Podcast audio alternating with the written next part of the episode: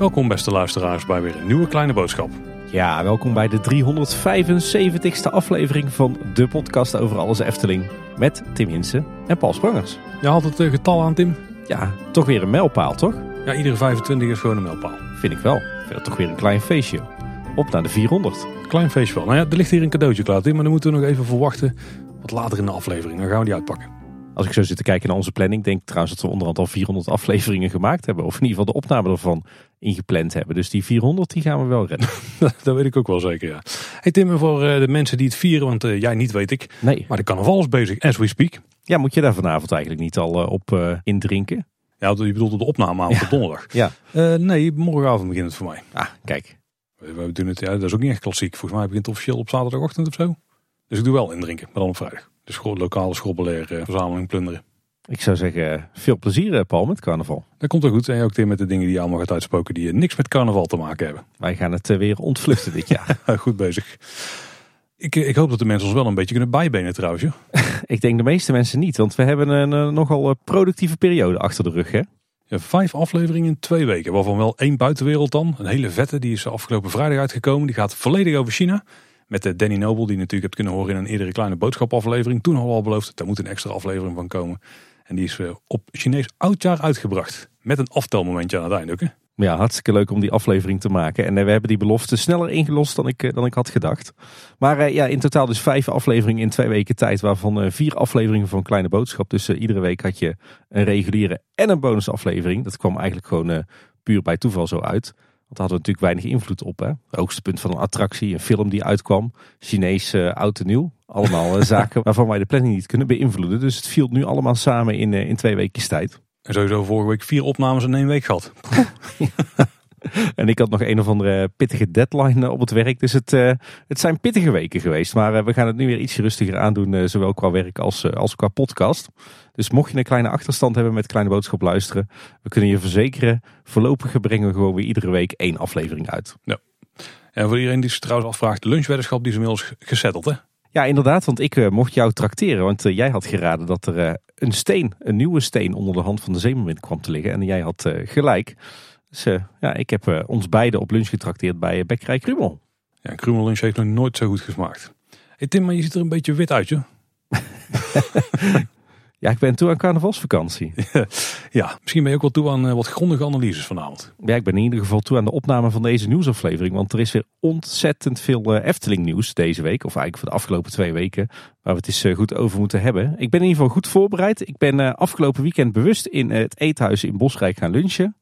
Die eh, voorbereiding die, eh, was natuurlijk nodig voor deze aflevering. En eh, vanmiddag ben ik samen met luisteraar Hielke gezellig een hele middag door de Efteling heen gaan lopen. het stroomde wel van de regen. Het was net of dat je echt vol continu onder het watergordijn van Caro stond, zeg maar. Dat effect. Maar we hebben een hele gezellige middag gehad. En zodoende kon ik ook mooi even alle puntjes in het park langslopen om te kijken hoe overal de vlag erbij hing. Dus we zijn goed voorbereid deze nieuwsaflevering. Zeker. Eerst gaan we nog wat follow-up doornemen, Tim. En dan beginnen we bij aflevering 371. Dat was onze vorige nieuwsaflevering. Toen hadden we het over die locatie waar dat eh, battery pack geplaatst ging worden van de Efteling. En toen hadden we het erover dat het bij de zonnepanelen op P3 zou zijn. Of naast P3 eigenlijk. Eh, maar het blijkt niet zo te zijn. Want we hadden het bepaald aan de hand van het kadastraal nummer wat was eh, gepubliceerd in de Duincourier. Maar die bleek niet te kloppen. Die is gerectificeerd. Want het nieuwe kadastraal nummer wat is gepubliceerd is wel op P2. Ja, dus dat betekent dat er eh, twee battery packs eh, bij de Efteling komen te staan. Eentje bij de zonnepanelen van P2 en eentje bij de zonnepanelen op de zonneweide. Wat ben ik ook nog een battery pack geplaatst in mijn Kaatsheuvel. Oh, In de studio. hoe dat dan? Ja, zeker. Er komt hier een battery packje te staan. Echt waar, als een soort eh, UPS voor eh, onze opnamestudio. Of, eh, Nou ja, voor het hele huis eigenlijk. Maar geïnspireerd door de Efteling. Daarmee gaan we ook onze stroomaansluiting verlichten. Nou, ik moet zeggen, ik heb op mijn eh, crisisnoodopvang eh, locatie, vlakbij eh, P2 en P3 van de Efteling, ook een battery pack. We doen allemaal aan de battery pack tegenwoordig. Dat lijkt wel een beetje de, de, nood, de bittere noodzaak te zijn in Kaatsheuvel. Als je nog een beetje stroom eh, van het net wil krijgen. Ik help ze ook mee om de Efteling meer ruimte te geven. Meer ademruimte. Nou, ik denk een, een hele slimme techniek. Tenminste, dat is ook mijn ervaring inmiddels. Dus een, een goede oplossing om het piekverbruik op te vangen als er onvoldoende stroom uit het vaste net komt. Je moet het daar nog even over hebben, Tim. Want we kregen ook een, een, mail van Rick de Jonge. Ik moet trouwens zeggen, alle follow-up die we hebben gekregen van luisteraars, die was echt goud deze week. En dit was er zeker eentje van. Rick die schrijft, beste Tim en Paul. Ik zat te luisteren naar de aflevering over het piekvermogen en daar gaf Paul aan dat als de Efteling te veel stroom verbruikt, de zekering van de Efteling eruit gaat. In zoverre klopt dat, alleen zal dit in de regel niet het geval zijn. Mocht de Efteling in de avond tijdens de piek te veel vermogen, dat is net wat anders dan stroom vragen, dan zal het net een spanningsdip krijgen. Dat betekent dat de spanning in het net inzakt of zelfs helemaal wegvalt. En dan staat de Efteling in alles wat via dezelfde verdeelstation gaat in het donker. De zekering zal eruit gaan op het moment dat er ergens binnen de Efteling abnormaal stroom wordt gevraagd. Denk aan bijvoorbeeld een hele grote kortsluiting. De hoofdzekering van het park zal ook berekend zijn dat veel attracties tegelijkertijd opstarten. En dan heb je piekstroom. En zal er dus nooit zomaar uitspringen. Bij een beetje pech zal ook de hoofdzekering van het dichtstbijzijnde verdeelhuisje eruit gaan. En dat zal waarschijnlijk de netbeheerder weer moeten inschakelen.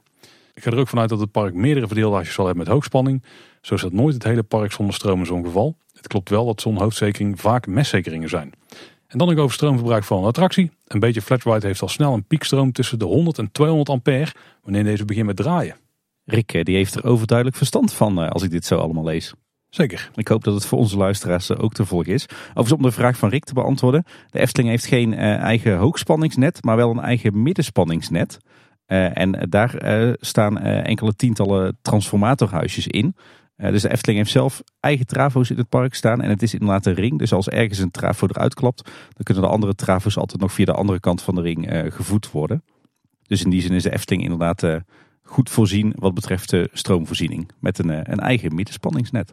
En dan nog een toffe mail van Maarten van Everdingen. En die schrijft, dag mannen, jullie hadden in jullie vorige nieuwsaflevering het over het verdwijnen van de groepskassa. Volgens mij komt deze ook niet meer terug. Ik ben touringcarchauffeur van beroep en ik kom in die hoedanigheid met een grote regelmaat bij de Efteling met groepen. Tegenwoordig is het zo dat alle groepen de kaarten vooraf krijgen opgestuurd of dat de entreekaarten bij de busparkeerplaats worden uitgereikt. Hierdoor gaan alle groepen als normale gast richting de ingang.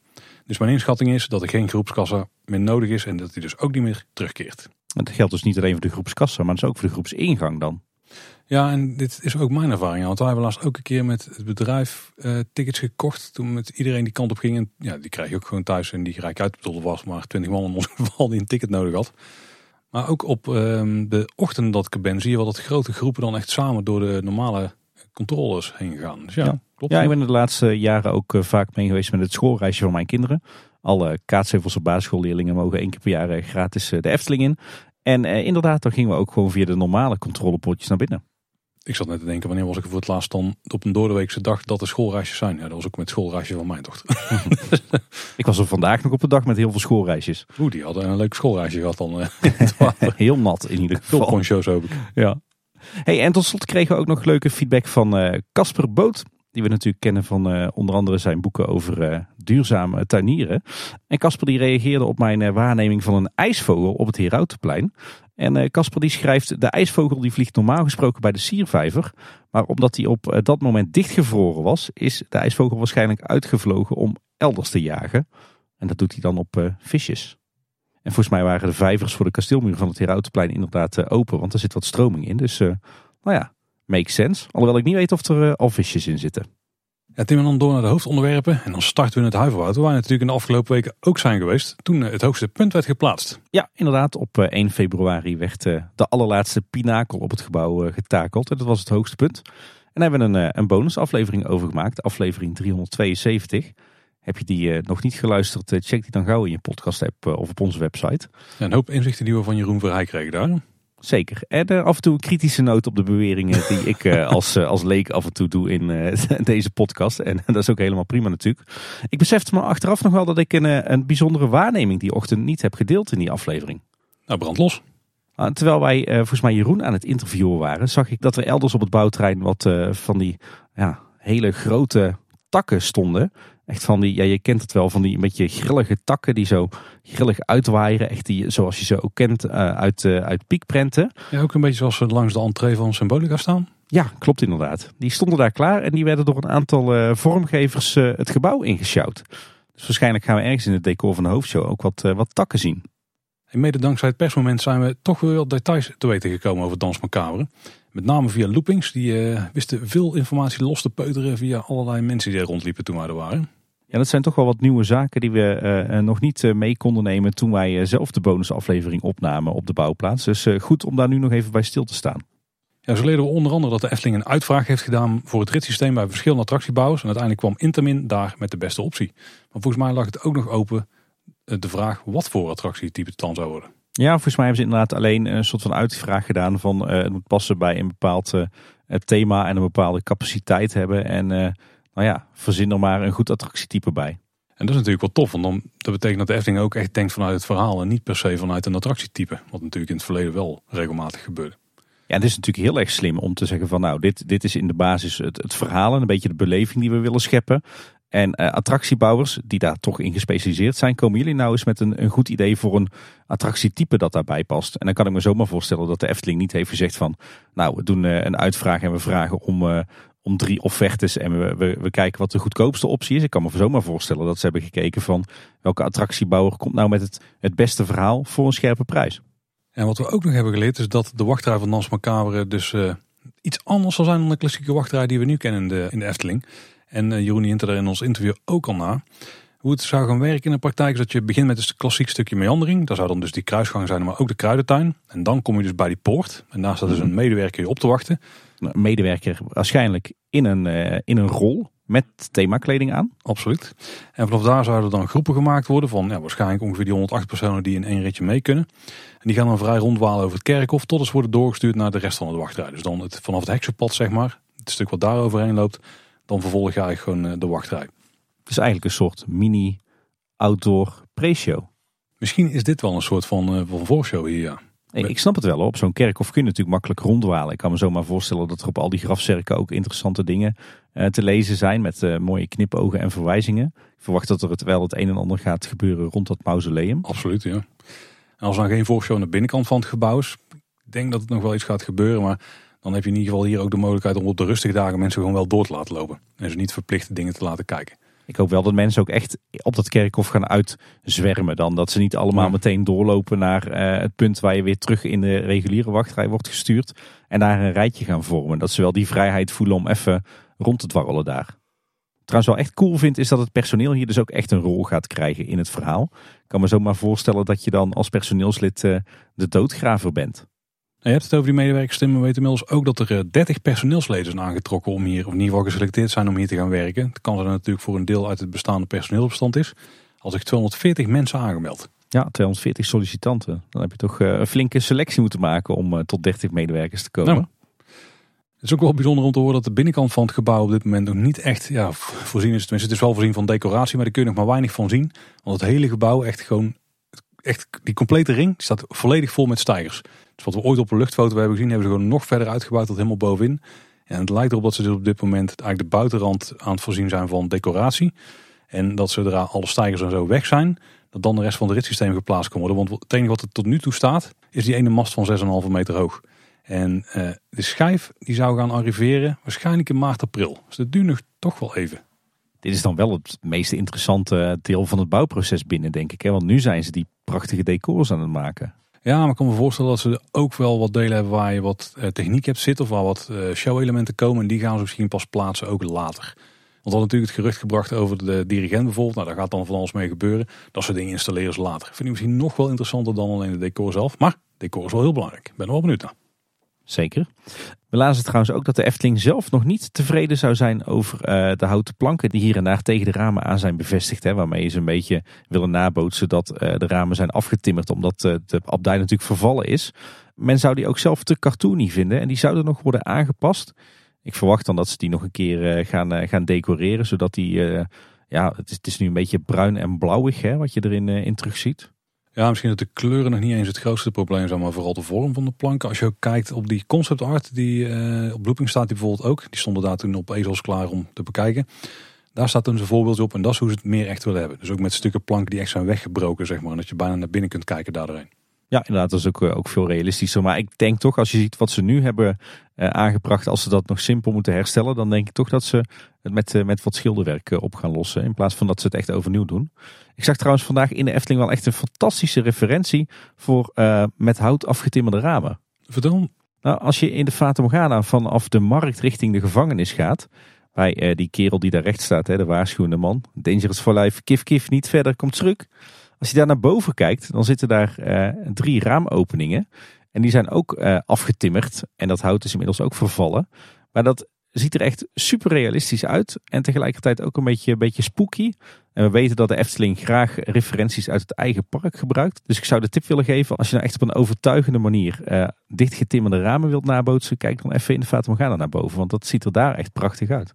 Zit er ook niet eentje tegenover de hond die aan het blaffen is? Nee, het zijn luikjes hè? Het zijn luikjes, ja. ja, ja. Ga maar eens kijken, dat uh, ziet er echt vrij uit. Nou, ik hoop dat ze daar geluisterd hebben. Maar op een ander punt heeft de Efteling al geluisterd. Want ze zijn daar blijkbaar ook tegenwoordig helemaal fan van grondwallen. Net als wij. En om het zicht op uh, Fabula en Max Morris te beperken. Gaan ze een grondwal met dennenbomen aanleggen. Dus die komt richting dat gebied te liggen. En dat is een grotere versie van de wal. Die vergelijkbaar is met de wal bij de Zes Zwanen in het Sprookjesbos. En ik besef me trouwens dat Max Morris er zelf ook een heeft. Want er loopt natuurlijk ook zo'n wal richting Fabula. Op dit moment al. Maar die is uh, veel te laag om daar het zicht van aan te onttrekken natuurlijk. Ik had gehoopt op een berg. Maar goed. Ja. Een grondwal is ook al aardig. Ander verhaal, ander verhaal. Ja. En uh, de brug richting het uh, attractiegebouw, richting de, de voorshow denken wij, uh, in het, het bosgebied bij het heksenpad. Die wordt waarschijnlijk ook nog voorzien van een overkapping. Jeroen die hintte daar ook al een beetje naar dat er op meerdere plekken in de wachtrij een overkapping zou gaan komen. Nou, ik weet dat Wessel van Looping stond te luisteren tijdens ons interview. En volgens mij is dit volledig gebaseerd op die zin van Jeroen uit ons interview. Ah, kijk, dat was zijn conclusie. Nou, we hebben hem nu zwart op wit. Ja, op zich logisch. Ja. Ik denk dat je zo'n zo'n houten loopbrug, dat je die vrij makkelijk kunt, uh, kunt overkappen. Waarschijnlijk gewoon met doeken of zo. Ja, maar zo'n houten overkapping zoals nu in de wachtruim plaatsen zijn ze ook niet meer staan Een beetje leunend zo, weet je wel, een beetje inleunend. Oh, kan wel chic worden. Ja, dat is waar. En in het koetshuis daar hebben we op de conceptart ook twee monitoren gespot die boven de balies hangen. Die zijn mooi weggewerkt in zo'n houten lijst, zodat het er niet eens recht uitziet als een tv. Maar wel overduidelijk natuurlijk is.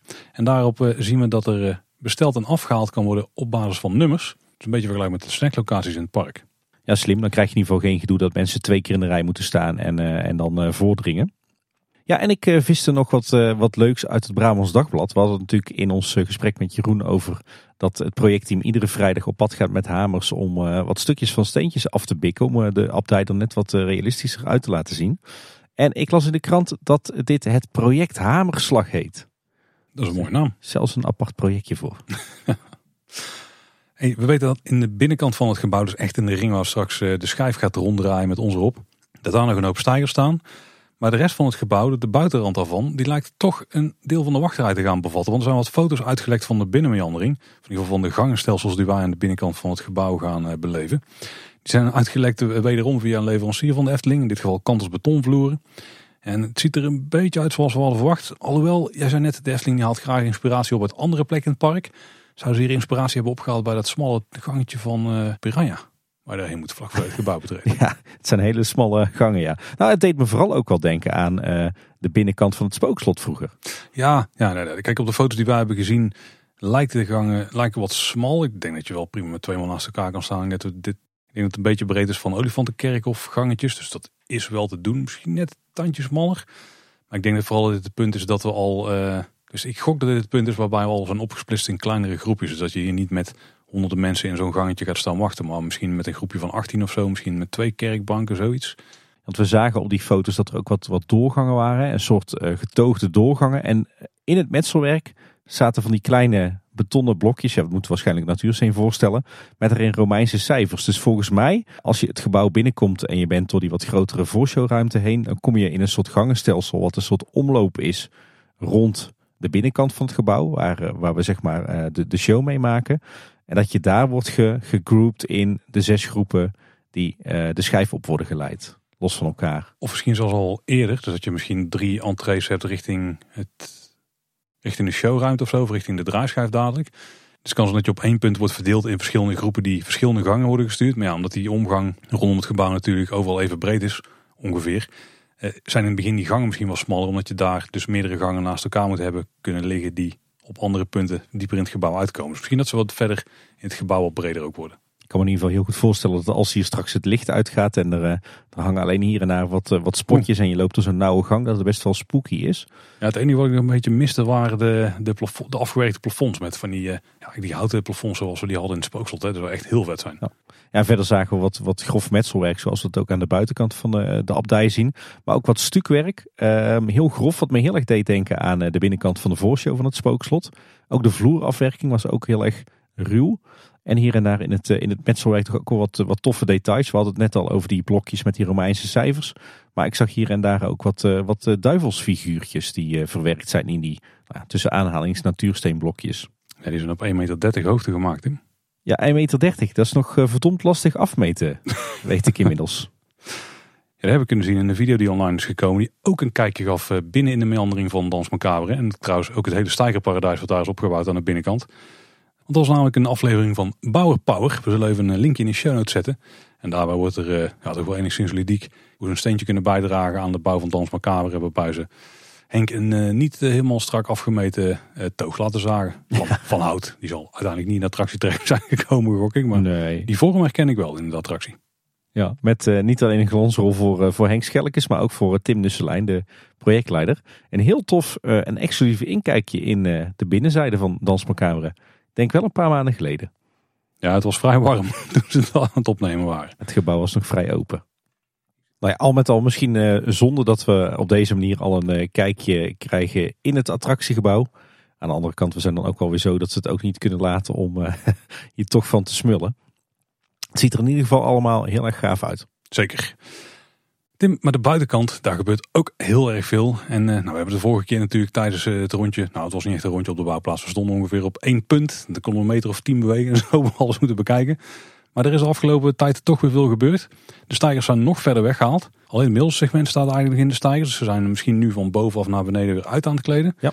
En alle pinakels en andere polyester decoratie die is geplaatst. Vertelde Run ook hè, dat met die laatste pinakel eigenlijk gewoon de volledige buitendecoratie was uh, geplaatst. Valt er wel op dat die zijn een paar van die pinakels die zijn voor een deel afgebrokkeld. Maar daar lijkt gewoon, je moet je eigenlijk voorstellen, je hebt zo'n blok piepschuim. En dan pak je zo'n gloeiende ijzerdraad, zeg maar. Dus je hebt het ding helemaal mooi met alle dakpannetjes en zo, of alle lijntjes heb je die geklust. En dan pak je, pak je gewoon een gloeidraad en trek je zo erheen. Maar dan krijg je vrij onrealistisch afgebrokkelde, nou niet eens afgebrokkelde, gewoon afgesneden dakpannen die gewoon Ja. strak erop zitten. Dus dat ziet er een beetje raar uit. Maar ze hebben op een ander punt in het Huiverwoud hebben ze laten zien hoe het ook kan. Maar daar komen we daar nog langs.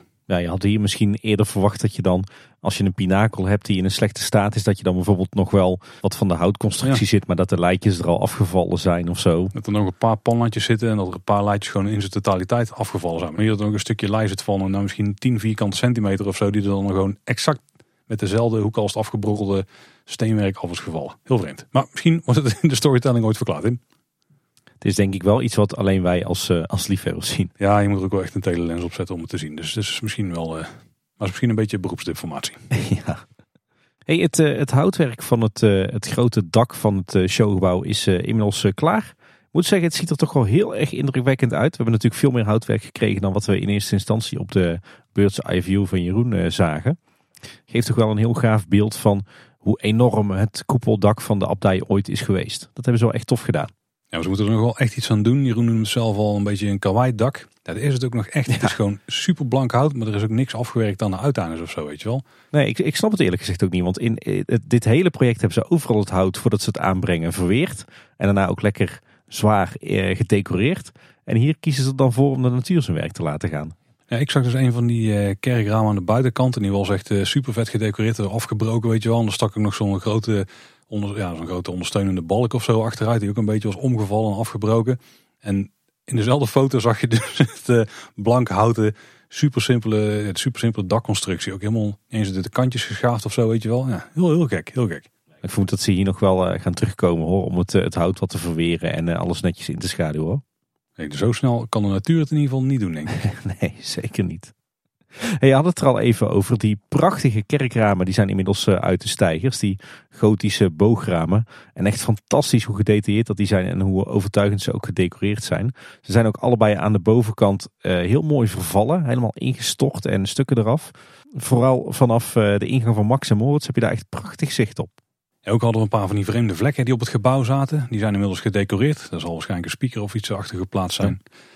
En uh, wat we ook al zien is dat op de bovenste taartlaag de PVC regenpijpen zijn vervangen. En nu zijn er mooie gebutste koperen regenpijpen. En die zijn ook al deels uh, verweerd.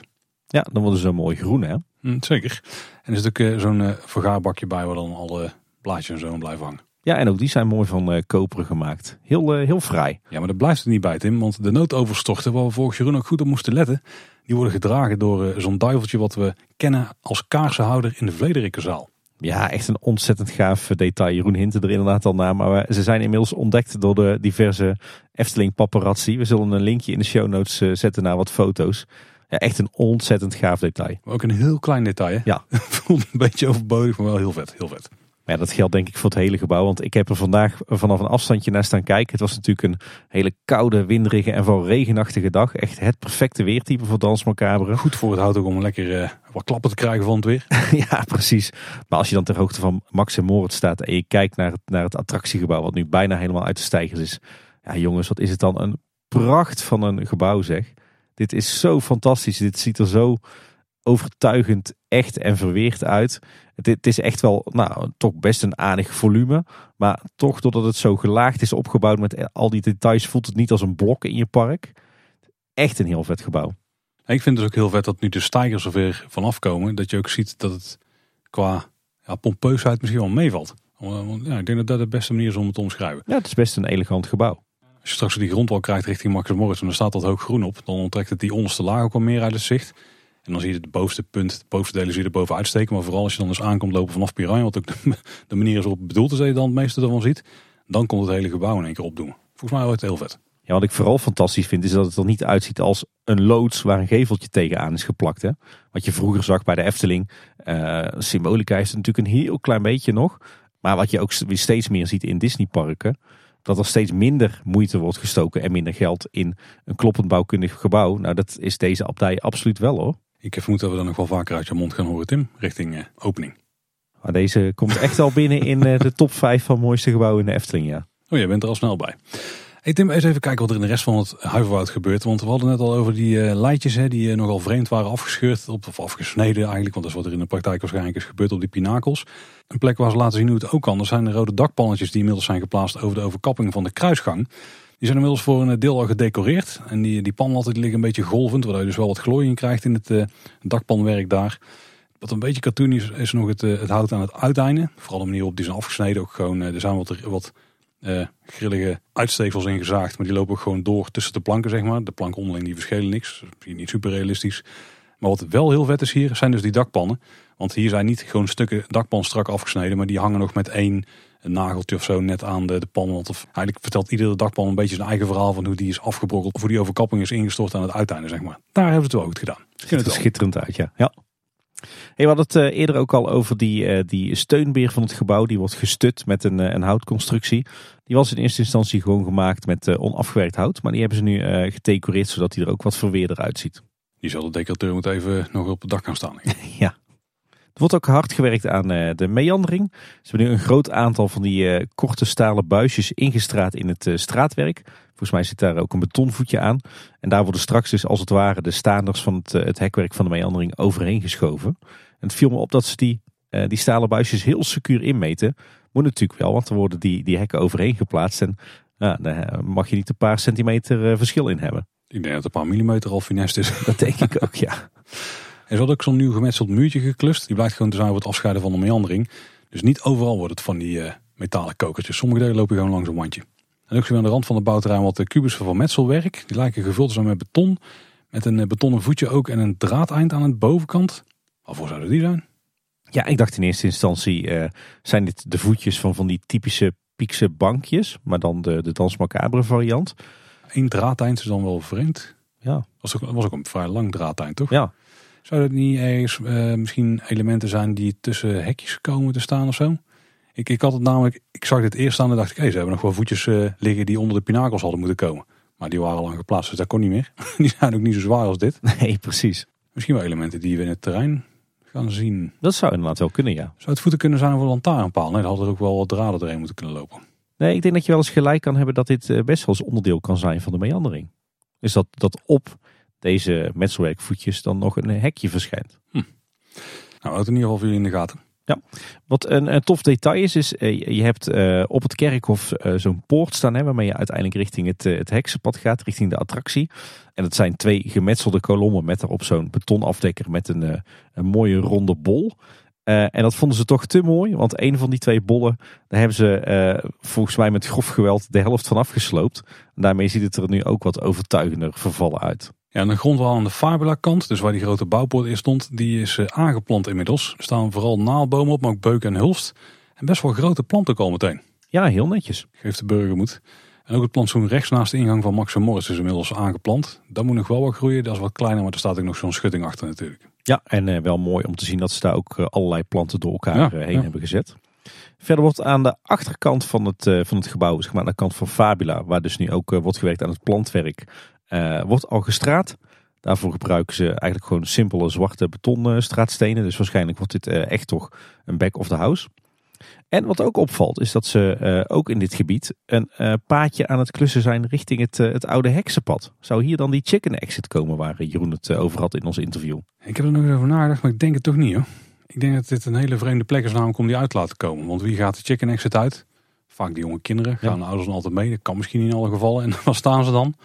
Aan de achterkant van een showgebouw waar ze nou minstens vijf minuten voor moeten wandelen om aan de andere kant te komen. Ja, via een doorgang die er helemaal niet is. Ja, dit lijkt me vrij vreemd. Ik denk dat dit toch een dienstpad gaat worden met wel een mooie poort. En dat de chicken exit meer uitkomt op de Spiegelaan of zo. Misschien die hoek. Een beetje achter eh, die gijs of zo. Ja, dat zou kunnen. Dan moet je misschien nog 100 meter lopen om eruit te komen. Want het pad komt natuurlijk terug wat achter de... eh, achter, ja, welke gijs gaat het horen straks? Achter eh, een gijs eh, langs loopt. Ik denk dat het logisch is dat je daarop uitkomt. Monnikgijs was het toch? Of Patergijs? Ja, nou, we, we gaan het ook meemaken. Ik bedenk, bedenk me trouwens net dat toen ik vandaag in Max en Moritz zat, eh, wat echt de ideale manier is om het bouwterrein te bestuderen, Dat klopt, ja. dat me ook nog opviel dat, dat de deuren van het showgebouw nu zijn, ge- zijn geplaatst. Van, van de uitgang, in ieder geval één van de deuropeningen is nu afgedicht met een, een grote houten deur, Oh, vet. Afgelakt in piekblauw. En daar zit zo'n klein wiebertjesvormig kijkvenstertje in. Oh, chic. Oké, heel erg gaaf gedaan. En wat trouwens ook wel een tof detail is, wat me nog opviel, is je hebt van die luchtbogen. Hè, dat is zeg maar de verbinding tussen de steunbeer en het, het hoofdgebouw. En één of een aantal daarvan die zijn zo vervallen dat ze eh, in het midden helemaal ingestort zijn. Dus dan zie je nog een, alleen wat restjes, zeg maar. Dat is vet, ja. Ik besef me trouwens ook dat in die video van Bauer Power je volgens mij ook een shotje hebt van de binnenkant van de souvenirwinkel. Niet heel veel spannends te zien hoor, want het, eh, het lijkt een beetje op het interieur van het eethuis volledig wit. Maar loopt wel ook een grote trap naar boven. Daar loopt op een gegeven moment ook overheen. Ik kan me voorstellen dat dat de trappen zijn waardoor wij naar beneden gaan lopen straks. Als we de attractie gaan verlaten. Maar best wel aardige ruimte. En volgens mij met de ramen en dadelijk die grote deur ervoor. Best wel ook tof om daar eh, even te verblijven. Ja, zeker. En er wordt ondertussen natuurlijk ook driftig doorgewerkt aan eh, het koetshuis. Eh, daar zien we dat, eh, dat de drie grote kozijnen aan de voorzijde nu zijn voorzien van een soort eh, staldeuren. Ook mooi van hout gemaakt in piekblauw. Ja, wat wel minder fraai is, is dat je hebt het, het koetshuis dan heeft van die kopgevels die in zo'n driehoekje oplopen aan de bovenkant, weet je wel. Wat ook weer een ingestort dak vormt. Maar als je er dus vanuit Max Morris, vanuit de wachtrij naartoe kijkt, maar volgens mij ook vanaf het pad, dan zie je daar een staalconstructie zitten die die, die kopgevels ondersteunt. Zodat ze niet omvallen. Dat is nog niet zo heel chic. Nee, inderdaad. Het is gewoon een verzinkt staal. Zou denken van ja, hoe los je dit op? Misschien kun je ze bekleden met hout of zo. Ja, nou, een rijtje dakpannen, er, eh, het onderste twee rijen dakpannen zou wel helpen. Maar Ja. ja, het lijkt niet echt op dat ze die nog gaan plaatsen.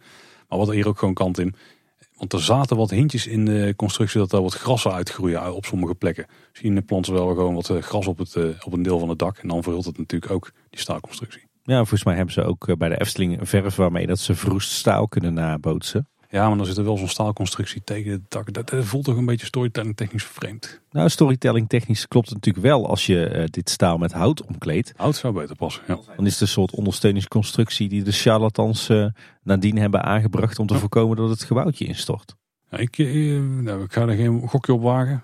Het is me nog geen krummel waard om dat erop te zetten, Tim. Maar ik denk grassen. Grassen. De- Het viel me op op de concept art dat er subtiel wat grassen waren ingetekend op het dak. Ja, ik heb je net op lunch getrakteerd, dus ik ben ook even terughoudend met, eh, met weddenschappen. Hey, iets anders wat hier nog is verschenen is een eh, nieuwe houten schutting. Eh, die loopt zeg maar aan de achterkant van de laatste hoop naar het koetshuis. Aan de kant van Max en Moritz. Die is wat strakker dan wat andere schuttingen in het gebied. Maar ik moet zeggen dat ik hem eigenlijk best wel vrij vind. Nou, de charlatans die hebben natuurlijk nu al een show. Die vindt plaats aan de rand van het bouwterrein. En daarin tonen ze nu een tekening van een poort met op de kolom zo'n beeldje van een monnik. Die kennen we volgens mij uit de eerste concept art. En die monnik kennen we natuurlijk dan weer uit de spookslot. Dus dit wordt nu weer actief getoond. Maar waar gaan we dit dan zien? Ja, we hebben het nog volgens mij nog niet zien verschijnen op het bouwterrein. Hè? Ik kan me toch wel voorstellen dat ergens in het huiverbouw terechtkomt. Misschien als we die grote concept art in hoge resolutie nog eens gaan afspeuren, dat we hem ergens wel gaan vinden. Ik hoop het, want het zou wel een ontzettend gaaf detail zijn. En een eh, schitterende verwijzing terug naar het spookslot. Zeker, ja. Hey, en tot slot kregen we nog een, eh, een leuke tip. Want het Ray Broeders, we kennen hem natuurlijk als een van eh, de, de techneuten achter het spookslot. Die heeft een film online gezet uit het, het midden van de jaren tachtig. Waarin hij zelfs zijn dochter filmt. Die uh, zowaar rondloopt in de hoofdshow van het Spookslot. Toen uh, mocht het nog. Volgens mij is het gewoon een hobbyproductie van, uh, van Dre. Maar heel tof om die oude beelden van het Spookslot te zien. We zullen wel even een, een linkje naar de video in de show notes zetten. Ja, en dan iets Tim, we moeten het toch echt over hebben. Het is iets waar we toch al een beetje huiverig over aan het worden waren. Een hoop grijs en zo komt erbij kijken. Ze zijn begonnen met de bouw van het Efteling Grand Hotel, jongen. Bam, eindelijk, eindelijk, eindelijk, yes. De prefab beton uh, schiet als paddenstoelen uit de grond. Zeker, de bouw is eindelijk hervat. En dat beton, oh, was het toch mooi, Tim. Ja, ja. Om, om te zien verschijnen dan, hè? Het ja, precies. Is zo mooi. nee, het is eindelijk zover. Uh, het Efteling Grand Hotel komt uh, uit de grond. Of althans, er wordt eindelijk gewerkt aan de prefab betonconstructie van de begane grond van het hotel. Een vriend van de show, Ralf, zou zeggen, het gaat verticaal op het bouwterrein. Ja, precies.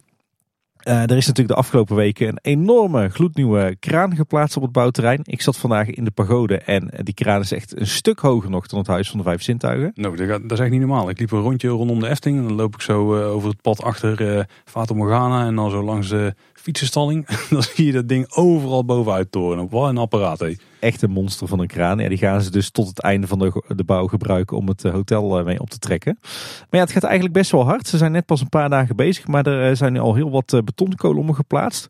Vaak hele hoge, die volgens mij twee verdiepingen gaan overspannen. en ook de eerste betonwanden die zijn geplaatst. Ik denk dat ze nu aan het werk zijn aan de constructie van de lobby van het hotel. Mhm. En ook de winkel die natuurlijk tussen de lobby en de arcade komt te liggen. Ja, het lijken vooral nog de binnenwanden te zijn. Hè? Want eh, ik had gehoopt dat hier een grote vrachtwagen aan kwam rijden met enorme panelen erop. Of enorme prefab wanden met allemaal decoraties erop. Allemaal steentjes erin. Zelfs misschien wel wat kozijnen. Die zullen wel aan de randen geplaatst worden. Die ze gewoon aan de buitenkant erop gingen zetten als een soort bouwpakket. Maar het is alleen nog aan de binnenkant. Nog niks gedecoreerd gezien tot nu toe. Nee, nee, het zou zomaar kunnen dat ze eerst ook een groot deel van die betonconstructie van het hotel gewoon plaatsen hoor. Ja, zouden ze eerst de binnenkant op misschien zelfs wel een paar verdiepingen hoog gaan maken en dan pas de buitenrand? Ik kan me voorstellen dat de buitenrand ook belangrijk is voor het ondersteunen van de vloer en zo. Nou, dat is niet per se nodig hoor, in, in zo'n prefab constructie. Ik denk juist dat ze daar even mee wachten om te voorkomen dat, uh, dat al die gevelpanelen gaan beschadigen. Oh, dat is wel een goed punt, ja. ja. En sowieso is het dan logisch om van binnen naar buiten te werken. Klopt inderdaad. Dus uh, hier, hier gebeurt veel in, uh, in een paar dagen tijd al. Dus ik denk dat, dat we het hotel de komende weken echt uit de grond zien schieten. En ja, ik moet zeggen, dat is toch wel een enorme opluchting en heel tof om te zien na al die maanden dat, eh, dat de bouw bijna stil lag. Het zou zomaar kunnen dat iedere nieuwsaflevering er gewoon een nieuwe verdieping staat. Dat zou me niks verbazen, nee. Het is niet de, enige plek waar ze bezig zijn rondom het hotel. Want het entreegebied gaat natuurlijk ook op de schop. En de grootste werkzaamheden daarvoor die zien we nu onder het Huis van de Vijf Zintuigen. Want na de gastenservice is nu ook de toiletgroep in een nieuwe kleurstelling geschilderd. En de gastenservice is sowieso volledig al eh, afgerond in die nieuwe kleurstelling.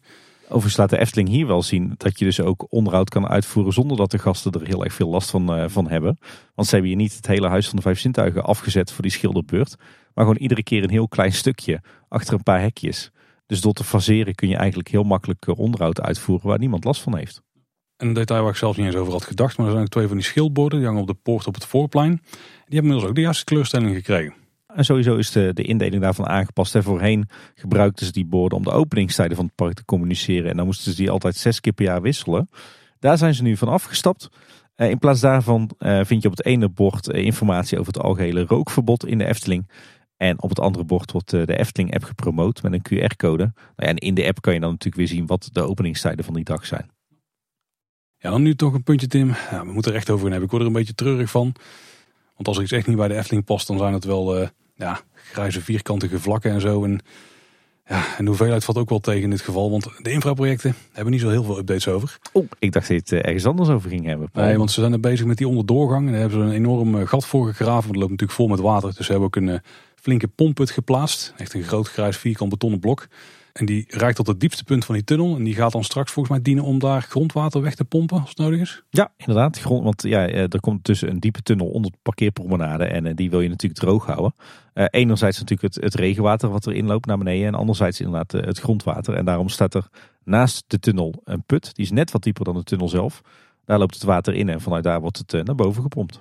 Dan valt wel dat die put net iets boven het huidige maaiveld uitkomt. Dus ik denk dat er wel de hoogte zou kunnen zijn waarop die onderdoorgang ook straks rijdt, zeg maar. Dus dat hij iets gaat stijgen, maar het valt wel mee. Ik denk een centimeter of 30 of zo. Dus een, een lichte heuvel. Sluit, sluit toch aan bij de signalen die wij uh, toch krijgen dat inderdaad de parkeerpromenade iets omhoog gaat lopen. Ja, maar als je zeg maar 30 centimeter over een meter of 6, 7 moet overbruggen, dan is dat echt een lichte stijging. Dan heb je met je rolstoel of je kinderwagen niet zo heel veel last van, denk ik. Is een beetje vergelijkbaar zelfs met het oplopen van het voorplein van het huis van de Vijf Sintuigen. Ja, klopt. Ja, de tunnel zelf, het gat daarvoor hebben ze volgens mij al gegraven. Volgens mij zijn ze zelfs bezig met een soort van puinlaag eronder leggen. Of... Ja, een soort werkvloertje denk ik dan. En verder geen hele opzienbare werkzaamheden. De laadpalen zijn op dit moment verwijderd die er nog stonden langs eh, de lange kant. En die rij is ook helemaal opengebroken, dus daar gaan ze ook wel in de grond vroeten. Ik, ik snap dit eigenlijk niet, want je zou toch zeggen, je hebt die capaciteit van het hoofdparkeerterrein hard nodig. Je kiest ervoor om gefaseerd aan het werk te gaan. Nou, nou heb je een klein gedeelte van je parkeerterrein helemaal opgebroken. Het ligt, staat in de hekken. En vervolgens ga je er niet de nieuwe parkeerplaats opbouwen. Ik zou zeggen, pak dan toch door, toch? Ik snap dit stukje ook niet helemaal, nee. Maar de focus lijkt volledig te liggen op die tunnel, op die onderdoorgang. En daarna zal de rest wel komen. Maar ja, dat had ook wel anders gekund, denk ik. En verder eigenlijk het enige wat we aan infraprojecten zien, eh, het hekwerk bij Strookrijk. De vorige keer waren we nog niet helemaal zeker van hoe ver was het nou inmiddels klaar. Het was wel verder, dat was duidelijk. Maar inmiddels komt het eigenlijk tot, uh, tot die Duitse kantine die daar uh, onder de grond verstopt ligt. Op die hoek houdt het nu op. Het stukje langs de Estlingse straat, dat moet er nog gaan komen. Ja, ze hoeven alleen nog maar even de, de hoek om en dan uh, is ze strookrijk helemaal afgebakend met een hek. No. Ja, dan nu Tim, we kunnen er niet meer omheen. Joh. Is het tijd voor de witte olifant in de kamer? Het is tijd voor de witte olifant in de kamer. En het begon allemaal nou, een beetje al in onze vorige nieuwsaflevering. Maar toen moest ik jou nog indammen. Nou, het begon zelfs al een paar nieuwsafleveringen geleden. Nou ja, ik, ik Tim, de vorige nieuwsaflevering, ik heb er achteraf een beetje spijt van. Ik had jou soort van gerustgesteld, wacht op het eindresultaat. Maar toen kwam er een video van Eftel Wesley online. Ja, uh, het, uh, het poorthuis van Bosrijk uh, is gerenoveerd. we hadden het niet alleen afgelopen week over, maar ook een aantal weken geleden toen deze onderhoudsklus werd aangekondigd. En toen zei ik volgens mij toch nog tegen jou, ik hoop niet dat het eethuis een karakteristieke, sfeervolle, wat donkere, bosachtige uitstraling gaat verliezen. Nou Tim, dat is absoluut wel gebeurd. ja, inderdaad. Want uh, ja, we lachen ermee, maar als een boel met kiespijn, ja, denk ik. Want ja, de, de renovatie van het poorthuis van uh, met name de receptie en het eethuis, die is zo goed als afgerond. En uh, ja, we hebben inmiddels het eindresultaat mogen zien in de video van Eftel Wesley. er staat ook een aardige fotocompilatie op loopings. Maar ik ben er zelf inmiddels dus ook uitgebreid gaan lunchen om de proef op de som te nemen. En het is nogal een verandering. Nou, we zullen eerst even kort door die veranderingen heen lopen. We hebben de receptie die is al aangepakt. En uh, die heeft nu een zwart-wit geblokte tegelvloer. Lijkt PVC te zijn. Ja. En de wanden en het plafond die zijn nu spierwit. De balken niet, die hebben ze dan wel met rust gelaten. Het stukwerk is nog wel intact. Daar zitten die typische Eftelingse scheuren nog in. Maar ook dat is gewoon allemaal spierwit gesausd.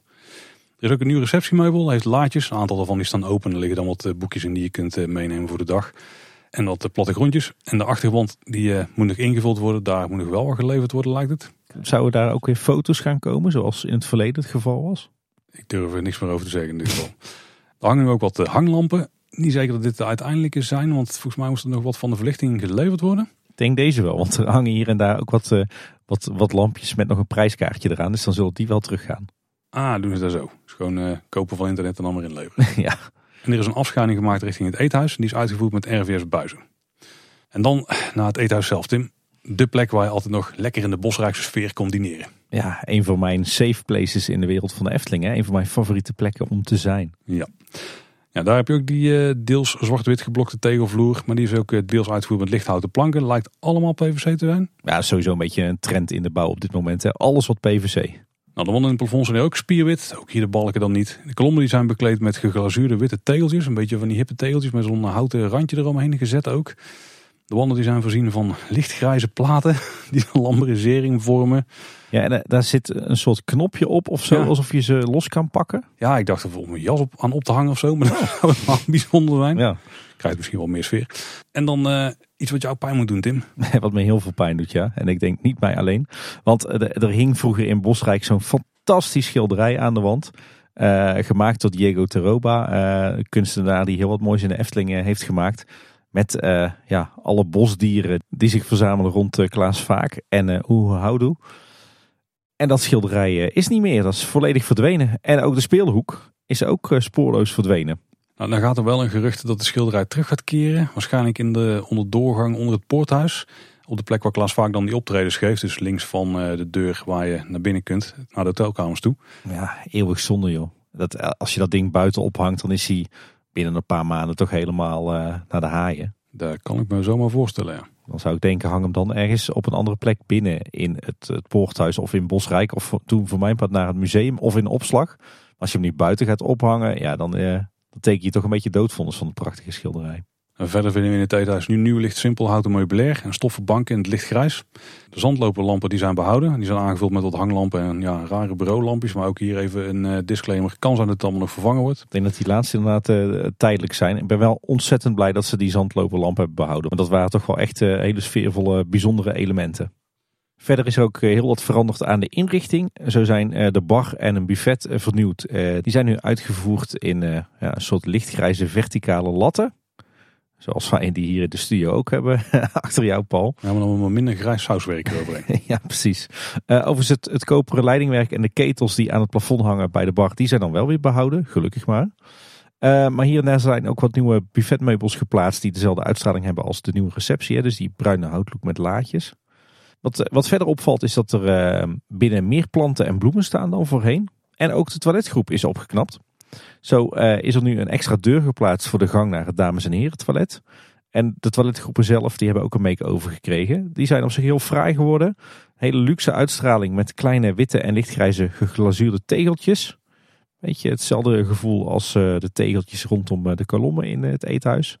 Met nieuwe witte deuren met luxe sanitair en ook, ook fraai beslag op de deuren. En ook toch een kleinigheidje, maar wel leuk om te benoemen, is dat ook al het servies is vernieuwd. En in plaats van zakjes suiker en kuipjes melk hebben ze nu gewoon uh, suiker- en melkstelletjes. Ik heb even aan het personeel gevraagd wat daar de gedachte achter was. Misschien een luxere uitstraling, maar het is gewoon vanwege het, uh, het plastic verbod. En de serre, daar zijn ze nog mee bezig, maar één ding is daar in ieder geval aangepakt. Je hebt natuurlijk de bakstenen die de buitengeheel van het gebouw volgen waar de serre tegenaan staat en die zijn allemaal wit gesausd. Ja, Tim, even een disclaimer nog, want we gaan dadelijk een soort van oordeel vellen. Iedereen wacht er al twee weken op, uh, hoor ja, ik hier en daar. Het is nog allemaal niet af. Dat wordt ons uh, verteld. Het eethuis, uh, er worden nog bepaalde lampen vervangen. Zo'n serie die moet nog worden afgerond. En er moeten nog blijkbaar een hoop details geleverd worden. Ik, ik weet niet helemaal hoe die het allemaal gaan rechttrekken. De oorzaak daarvan is dat er een te krappe planning was. Een hoop gedoe met receptie in het badhuis en zo. Dus Efteling heeft de keuze gemaakt om toch de locatie te openen. Want dan kunnen de Bosrijkgasten in ieder geval gebruik maken van het restaurant vlakbij de accommodatie. Lijkt me ook wel logisch. Ik denk dat dat een prima keuze is. En in maart zou het helemaal klaar zijn. Dus ergens een kleine slag om de arm.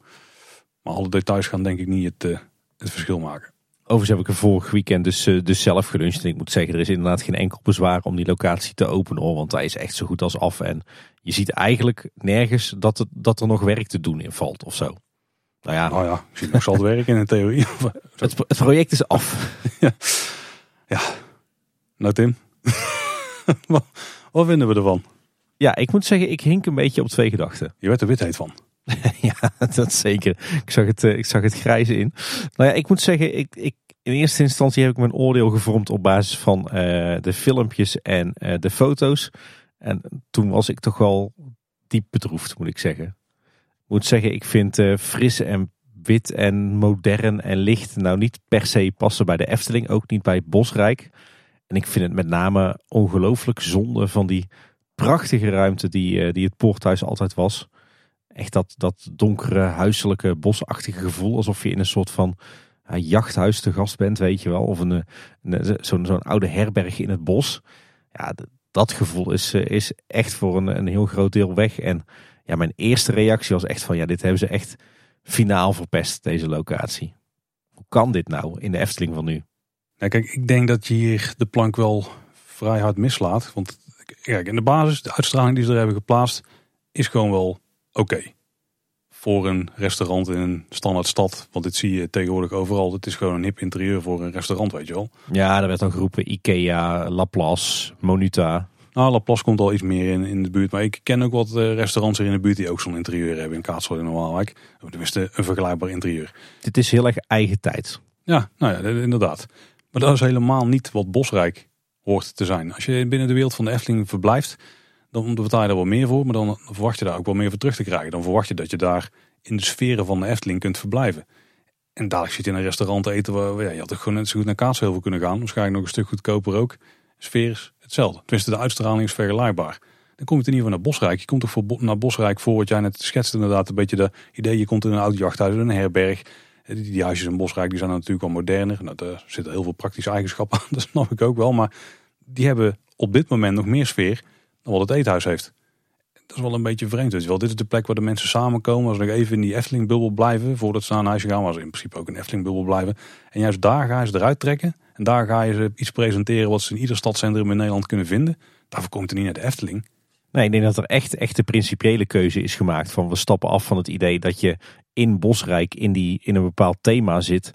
En wat aansluit op de wereld van de Efteling. Ik denk dat ze echt hebben gezegd van nee, dit is buiten het attractiepark Efteling. En hier mag je tot rust komen. En hier uh, uh, willen we niet meer dat Efteling sausje. Hier moet het juist licht en fris en modern zijn. En je moet, mag wel hintjes krijgen van die wereld van de Efteling. Maar het moet vooral even helemaal uit die bubbel zijn. Dat, het lijkt er wel op dat ze dat hebben geko daarvoor hebben gekozen. Er slaat er nergens op. Als je daar wil, ga je toch naar het Guesthouse Hotel.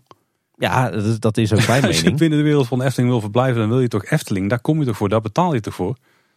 Ik, ik, snap, ik snap het niet. Ja, ik snap het wel. Ik denk dat, uh, dat er iemand uh, stond en die vroeg aan Henk van... Uh, Henk, hoe moeten we eigenlijk met het eethuis doen? En dat Henk zei, ja, weet jij het? En dat die gast zei, oh, dat is goed.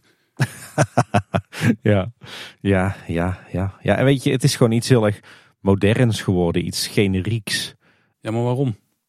waarom wil je dat? Ja, ik kan me één reden voorstellen. Ik, er is echt maar één reden waarvan ik denk...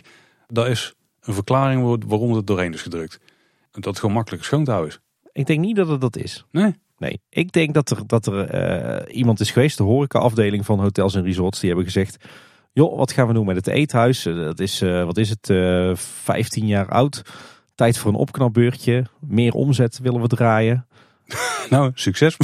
nou ja, ik denk dat het wel echt een overweging is geweest. En dat, dat, dat mensen elkaar hebben aangekeken van ja, wat moet hier gebeuren? We gaan lijken op ieder ander restaurant in Nederland. Nou, nee, even zonder gekheid. Ik denk dat er inderdaad is gezegd van ja, het eethuis is wel een beetje donker en wat ouderwets en wat bedompt en misschien een beetje benauwend. Ik denk echt dat er, dat er echt mensen bewust met goede bedoelingen hebben gezegd van als we nou echt willen dat het eethuis nog beter gaat draaien, dan moeten we het fris maken en licht en uitnodigend en ervoor zorgen dat mensen langer blijven zitten, zodat ze geen twee maar drie gangen eten. En dat doen we door afscheid te nemen van die donkere sfeer. Het moet, het moet licht, het moet ruimtelijk. Ik denk dat dat, ik denk dat, dat de, uh, de gedachte erachter is. En dat met die ontwerpopdracht, met die briefing, dat er een, een extern bureau uh, in de arm is genomen. Een extern ontwerpbureau. We weten inmiddels ook, ook welk bureau het is. Uh, en dat die met die opdracht op pad is gestuurd. En die hebben gedacht van oké, hoe gaan we dit jachthuis nou ombouwen naar iets fris en modern. Waarschijnlijk zonder dat, dat het echt volledig gestript moet worden. Hè? Want het, goed, het zal geen miljoenen hebben mogen kosten en het moest in drie weken gebeuren. En dan zie je dat ze dus bepaalde elementen laten zitten. Zoals die houten balkenconstructie en die zandloperlampjes. En dat ze dan toch met simpele ingrepen dan licht en fris en modern proberen te maken. Maar ja, dat is een ontwerpkeuze die daaraan ten grondslag ligt. Dus dat kan je het, ont het ontwerpbureau niet kwalijk nemen, denk ik. Uh, en aan die ontwerpkeuze ligt ook weer een hele principiële keuze ten grondslag. Namelijk, we laten het Eftelingse, het bosachtige, thematische laten we los. We zitten buiten het attractiepark de Efteling. Het mag hier ook neutraal, eigentijds, modern zijn. Wat was de klacht rond de opening van Bosrijk? Dat het niet voldoende Efteling-uitstraling had. Ja. Wat, wat, is er toen gebeurd? Toen zijn juist al die thematische elementen toegevoegd ja. aan onder andere het eethuis. Ik denk dat je gaat op die manier toch de concurrentie aangaan met alle andere restaurants in de buurt. Ja, ik denk dat er op de horecava gewoon een of ander, uh, dat dit hip was daar of zo. En dat toen maar mensen hebben van ja, daar zou voor ons ook wel iets kunnen zijn. Zo, zoiets willen we meer. Ik denk dat echt dat, dat het de keuze is geweest van het management. Dat er is gezegd van we willen het eethuis aantrekkelijker maken. En het is nu gewoon te donker, te bedompt, te, te ouderwets. Missie niet geslaagd. Het is een bijzondere keuze. Volgens mij is Sander ooit, dat zal Sander niet hebben gemaakt, maar er is ooit een boekje gemaakt met wat een beetje de vraag wat is Eftelings of waar moet iets Eftelings aan voldoen beantwoord. Hebben ze niet echt doorheen gekeken toen ze dit hadden besloten? Nou nee, ik denk dat ze hier dit bewust hebben losgeknipt. Dat ze hebben gezegd... Ja, maar waarom, waarom? ik, ik denk dat er echt bewust een knip wordt gemaakt tussen wat, wat moet uitstraling en thema zijn in de Efteling zelf. En wat moet het zijn uh, in de hotels en resorts buiten de Efteling. Hoe komen ze bij die gedachtenkronkel? Ja, ik heb geen flauw idee. Blijft, daar een hoop geld voor lapt en dan niet in Eftelingse sferen wil verblijven. Dat is toch helemaal niet wat je wil? Ja, nou, ja. Even los ik, daarvan moet ik zeggen dat ik het, het wit met het lichtgrijs, ik vind het ook allemaal wel heel erg, ja, zo weinig om het lijf hebben. Zo, dan maak het maar allemaal lekker wit en fris en dan... eh, Beetje sfeerloos. Ja. Ja. Een plek waar je niet per se heel lang wil verblijven. Mm, nee, ja. ja, nee, ja. Ik was- weet dat jij een liefde hebt, voorliefde voor de IKEA-restaurants. Dus misschien ben je al de juist om het aan te vragen. Maar Ja, overigens, eh, wij, wij hebben het er nu met z'n tweeën over. Eh, Ik denk dat het wel duidelijk is hoe wij er eh, over denken. Deze was een beetje advocaat van de duivel, Tim. Nou ja, ik wil daar nog wel even terugkomen op mijn, mijn ervaring afgelopen weekend. Ehm, maar wij zijn niet de enige die er zo over denken. Hè. Deze, deze verbouwing heeft ontzettend veel ophef veroorzaakt onder Efteling-liefhebbers, zelfs onder Efteling-personeel. Dat verbroedert toch wel een klein beetje. Het was lang geleden dat de Efteling-fanscene zo het met elkaar eens was. Dat het oordeel zo unaniem was. Loebings heeft daar een artikel over geplaatst met wat de compilatiereacties. Er zat ook dus een intern eh, berichtje bij, waar dus wel bij na werd dat het makkelijker was voor de mensen die daar werkten. En ik kan me dat wel voorstellen, je kunt optimalisaties doorvoeren in, in, het, eh, in de ruimteindeling of zo. Al hebben ze dat niet echt gedaan. Misschien met, dat het makkelijker is om buffet te vullen of zo vanuit de keuken. Ik weet niet wat voor dingen er makkelijker zouden die, zijn. die, die indeling is eigenlijk grotendeels hetzelfde, Ja. hetzelfde gebleven. Maar dan denk ik vooral aan dat zal schoonmaken er toch een element van zijn geweest wat dan dus helpt. En die lamberisering is wel makkelijker schoon te maken dan eh, stukwerk waar een hoop Ja. stof op indaalt en zo. Dat klopt, maar Maar ik denk dan, de, de mensen betalen meer voor om binnen de Efteling te, te verblijven. Dan kun je die schoonmaakkosten moet je dan maar dragen. Dat is gewoon de interne kosten zijn dan, zeg maar van een Eftelings locatie runnen. Dus je moet je voorstellen dat ze Polles keuken zo zouden gaan eh, aanpassen. En dan denk ik dat de Nee, kamervragen worden gesteld. daar, daar wil ik liever niet aan denken, nee. Dan kun je ook gewoon zwart stalen eh, ramen inzetten van vloer tot plafond. En dan alles eruit trekken en gewoon wat van die grijze banken. Nee, ik wil niet eens over nadenken. We gaan gewoon verder. Zo. Overigens moet ik ook zeggen dat, eh, dat zeker in eerste instantie toen ik alleen de foto's had gezien, dat het me ook wel heel erg deed denken aan, aan 2001. Eh, toen het vernieuwde Witte Paard opende. Ik weet niet of je dat nog weet. Toen, eh, dat was, was zeg maar niet de versie van het Witte Paard zoals we die nu kennen, maar de versie daarvoor.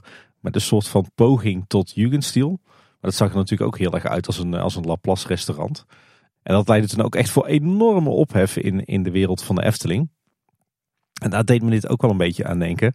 Ook omdat even los van wat je van het, het, het eindresultaat vindt. Dat het ook vooral zo zonde is dat ze die oude situatie zo de nek om hebben gedraaid. Ja, en ik denk dus dat hij echt nog niet op was. Misschien was het interieur wel toe aan een eh, likje verf en eh, misschien wel bij, bijwerk, werk links en rechts. Maar ik denk dat het nog wel prima zo doorkomt. Dat is de sterkte van de Efteling uitstraling. Dat er gewoon eeuwig mee kan omdat het al oud voelt. Waarom zou het dan oudbollig worden? Dit, dit wordt snel oudbollig. Ja, Dit is over vijf jaar alweer aan vervanging toe. Want dan is de volgende hippe trend alweer, eh, die staat er weer voor de deur. En dan moeten ze daar weer mee. dit is zeker niet tijdloos, nee. Het was trouwens ook een enorme goede bron van grappen. We hebben er zelf eh, ook binnen de redactie flink aan meegedaan. Ik, ik had gisteren nog, maar toen was het een beetje laat. Toen zag ik weer zo'n fotootje van eh, eh, dat pinguïnverblijf van de London Zoo, weet je wel. Met die twee Ja. in elkaar draaiende dingen. Ik wou nog een foto plaatsen van, oh kijk, de nieuwe design van het Zeemermin decor is uitgelekt. Maar nee, ik had hem maar niet geplaatst. Al- al- alles wat we de afgelopen twee weken hebben gezien wat wit was, dat deed toch wel aan het eethuis denken. De Efteling zelf die communiceert in ieder geval dat ze het jammer vinden dat er kritiek is. En dat ze hopen dat iedereen straks het kunnen verrassen met het eindresultaat. Als die laatste details dus geplaatst zijn. En ze melden ook dat er goed nagedacht zou zijn over de nieuwe stijl en inrichting van de locatie. Maar ze snappen ook dat de nieuwe uitstraling altijd even wennen is. Oftewel, ze geven hier zelf ook wel toe dat ze er eh, eh, gemengde gevoelens bij hebben. Ik kan me voorstellen dat niet iedereen het eh, een even geslaagd project vindt, ook intern. En nu is natuurlijk het eethuis aangepast en de receptie. Maar er gaan ook wel geruchten dat ook de huisjes en het Efteling Grand Hotel, dat die kamers ook worden ingericht door hetzelfde bureau. Nou, het bureau kan in ieder geval wel wat, maar ik hoop dat daar de briefings misschien toch wat anders voor waren. Dan Ja, inderdaad. Iets meer Efteling. Ja, zou niet verkeerd zijn. Ik bedoel, op zich zijn de hotelkamers in het Efteling Hotel tegenwoordig ook vrij strak. bui- Buiten de themakamers dan. Maar daar zitten nog wel voldoende Eftelingse touches in om het eh, enigszins Eftelings te maken. En die waren ook al wel redelijk strak hiervoor, zeg maar. Dus daar is het, nou, misschien is dit ook iets meer richting het moderne hippe gegaan. Maar niet zo ver als het eethuis. Wel met een, een duidelijk Efteling sausje natuurlijk, wat het uniek maakt. Ja. Oh. Maar je bent er dus geweest en je liet net al doorschemeren dat dat misschien enigszins jouw initiële reactie wat heeft doen afzwakken. Ja. ja, ik moet zeggen, na het zien van de eerste video's en, en foto's was ik echt verdrietig. En, en ja, vond ik het echt verschrikkelijk lelijk. Maar we hebben dus de proef op de som genomen en we zijn eh, uitgebreid gaan lunchen in het eethuis. En ik moet zeggen, als je daar dan bent, dan valt het eigenlijk reuze mee. En ik dacht eerst ligt het nou aan mij, maar ik heb het al meer mensen horen zeggen. Het komt gewoon heel slecht over op, op foto's en video's. Dat heeft vast te maken met witbalans. Maar als, als je nu het eethuis binnenloopt, dan valt toch op dat er stiekem best wel veel gewoon bij het oude is gebleven. Of net een ander kleurtje heeft gekregen. Maar ik liep dat, het restaurant binnen en ik dacht, nou, het is eigenlijk best wel een verademing. Wel, een verademing? Ja, wat, wat, is, het, wat, wat is het eethuis ineens? Lekker, lekker licht geworden en, en ja, ik weet niet. Het voelt ergens ook al prettig aan. Er, er hangt toch nog genoeg van die oude eethuissfeer. Maar ja, ik vond het zelf ook heel erg wonderlijk. Want, want puur gewoon feitelijk uh, uh, ja, vond ik het verschrikkelijk. Maar ja, als je dat het restaurant binnenstapt, denk je... Oh, nou, het is in zekere zin ook ja, best wel wat, wat ruimtelijker geworden of zo. Wat uitnodigender. Maar jij was daar niet op een dag dat je de Efteling bezocht? Nee, nee. Je bleef niet in de Efteling-bubbel, zeg maar? Nee. Ja, ja. Kijk, als je honger hebt en je moet eh, gaan eten in een restaurant en je komt binnen en je denkt, oh ik kan nu wel aangenaam zitten. Oké, dat snap ik wel. Maar dat is gewoon niet waarvoor je naar de Efteling gaat. Ja, ja ik, ik, moet, ik, ja, ik kan alleen maar zeggen, ga, ga er zelf ook eens kijken. Ga er ook eens eten. En het, het valt in, in werkelijkheid best wel mee. De, het, is, ook minder wit dan wat je op foto's ziet. Het is, het is net wat, ja, de lichtkleur is gelukkig net wat, wat, uh, wat warmer denk wel dat er een aantal dingen toch echt wel anders moeten. Maar ik denk dat ze ook op best wel simpele wijze het, het, het, het, het Eftelingse net wat kunnen opvijzelen. Eh, dingen die ze volgens mij ook allemaal nu nog kunnen herstellen. Want ja, het is natuurlijk heel makkelijk om allemaal te roepen wat er allemaal verkeerd is. En hoe rot het wel niet is. En dat het belachelijk is. Maar volgens mij kan je met een paar simpele ingrepen er wel iets Eftelings van maken. En het toch nog steeds modern en fris en licht laten zijn paar dingen die ik zou doen om het net wat beter te maken, is toch even kijken naar die stukwerkwanden. Die zijn nu helemaal wit gesausd. Dat ziet er een beetje raar uit. Want ja, er zitten wel nog al die scheuren in en, en, en stukjes stukwerk die zijn afgebrokkeld. Ik zou toch kijken of je die niet wat, wat lichtjes kunt inschaduwen. Misschien even een proefstukje maken van het, het, het oude inschaduwwerk wat wat geliger was. Of dat je, hè, omdat het allemaal wat frisser moet zijn, dat je bijvoorbeeld alleen met grijs inschaduwt. Ik denk dat het wel, wel weer iets zou doen voor de sfeer. Zonder dat het dan meteen weer heel erg eh, belegen wordt, zeg maar. Die grijze panelen die ze nu als lambrisering gebruiken, die zijn wel echt foeilelijk. Dat, dat slaat echt helemaal nergens op. Ik zou kijken of, of ze dan toch niet op een andere manier een meer passende lambrisering kunnen aanbrengen. Bijvoorbeeld van uh, blanke houten planken. Is wel licht, past wel bij die bosrijksfeer. Maakt het wel meteen een stuk sfeervoller. Het zit ook wel heel net in die vorm, hè? want rondom de bar hebben ze van die houten latje geplaatst. Ja, dat is gewoon wel echt een heel strak modern ding ik heb het hier in de studio hangen. Maar ik denk dat het over een paar jaar ook wel vrij eh, achterhaald is.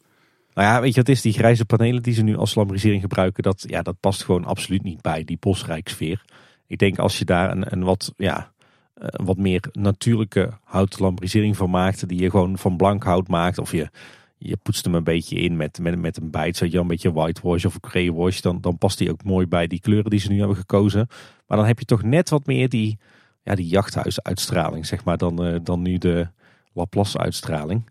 Ja, en ik wil er echt voor pleiten, hang alsjeblieft het prachtige schilderij van Diego terug. Want het is zo'n gemis dat hij weg is. Het ook echt, echt van, ja, niet bepaald van respect uh, betuigen richting de kunstenaar.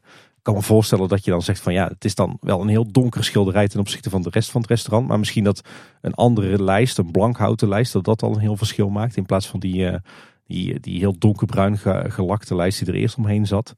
En ik zou toch iets van een speelhoek terugbrengen. Want die mis je daar echt wel. Dat was echt wel van toegevoegde waarde als je daar met kinderen was. Uh, en ik moet zeggen dat hoekje waar de speelhoek was, daar hebben ze nu een paar tafels in gepropt. En dat voelt dan echt zo van, oh ja, daar heb je het verdomhoekje. Daar staat ook nog een tafel. Daar helemaal links achterin, achter de toiletten, daar kun je ook nog zitten. Ja, niemand gaat er natuurlijk voor zijn lol zitten. Dus dan zou ik zeggen, maak daar dan alsjeblieft weer gewoon de speelhoek van. Nou, is ik niet zeker dat hij niet terugkomt, hè? Want, want je hebt ook die Ikea showroom aan de andere kant van het toiletblok, zeg maar. En uh, die staat daar blijkbaar omdat ze nog wat meubilair missen wat geleverd moest worden. Dus ik, die, misschien dat daar een speelhoek terugkomt. Blijft, het, blijft die plek bij de toiletten wel een heel erg vreemd hoekje, ja? Ja. Nou, ik zou er inderdaad ook gewoon weer een speelhoek van maken. Nou ja, af, afrondend. Ik denk dat het uh, een hele bijzondere keuze is geweest om hier inderdaad naar moderne en eigen tijds te gaan. En niet meer Eftelings. Uh, eerste reactie was wat foei lelijk, wat niet Eftelings en wat zonde van het oude eethuis. Maar ik moet zeggen, als je er dan nu daadwerkelijk binnenloopt, dan denk je van, nou, er is toch nog best wel veel van die sfeer over. En ik denk met een paar quick fixes dat ze er nog net wel weer iets meer Eftelings van kunnen maken. Nou, als die quick fixes dan alle details zijn waar ze het nog over hebben. wat niet per se details zijn. Ja, ik ben er niet geweest in, maar ik, oh, ik heb die ambitie ook gewoon niet meer. Het heeft me in ieder geval wel uh, in negatieve zin verrast. Ik had dit niet meer verwacht in de Efteling van 2024. Ja, inderdaad. Dan door het hem naar uh, goed nieuws, want de Zeker. bezoekersaantallen van 2023 zijn bekend. Vroeg trouwens in het jaar, normaal gesproken kwamen die pas in april of mei. Vrij strak tegen de release van, moet ook wel aan gaan merken trouwens, van de financiële cijfers van de ja. Efteling. En het was wederom een recordjaar, 5,56 miljoen bezoekers. Alle records verbroken, hè? nog nooit eerder bezochten er zoveel mensen de Efteling in een jaar. Ja, het vorige record was 5,43 miljoen bezoekers. En die stamde uit de 2022, dus een jaartje eerder. Ja. Dus er waren er 130.000 meer afgelopen jaar. Heel, heel netjes. Het probleem is wel dat ze het nu communiceren als de bezoekers en niet de bezoeken. Ja, dat is heel vreemd, want eh, we, kennen natuurlijk het verhaal over de milieuvergunning en de maximaal 5 miljoen bezoekers. En toen heeft de Efteling een aantal jaar op rij uitgelegd van ja, eh, mensen die hier verblijven, die gaan meerdere keren naar het park, meerdere dagen. Dus we hebben altijd veel meer bezoeken dan dat er werkelijk bezoekers zijn. Maar volgens mij hebben ze nu zelf het aantal bezoeken gecommuniceerd als het aantal bezoekers. Ja, want als dit het aantal bezoekers zou zijn, wat vorig jaar rond de 4,7, 4,8 miljoen zat of zo dan zou het een gigantische stijging zijn geweest. Dus ik denk dat op die cijfers even moeten wachten tot we het jaarverslag in handen hebben. Ja, wel bijzonder, want ik weet van de voorgaande jaren dat het echt wel een issue was. Hè? Dat de Efteling over die 5 miljoen bezoekers heen was gegaan. Je zou toch verwachten dat ze nu bij deze communicatie dan toch weer daar uh, goed aandacht aan zouden besteden. Van let op, dit zijn bezoeken, hè? niet het aantal bezoekers wat we hebben gehad. Inderdaad, ja.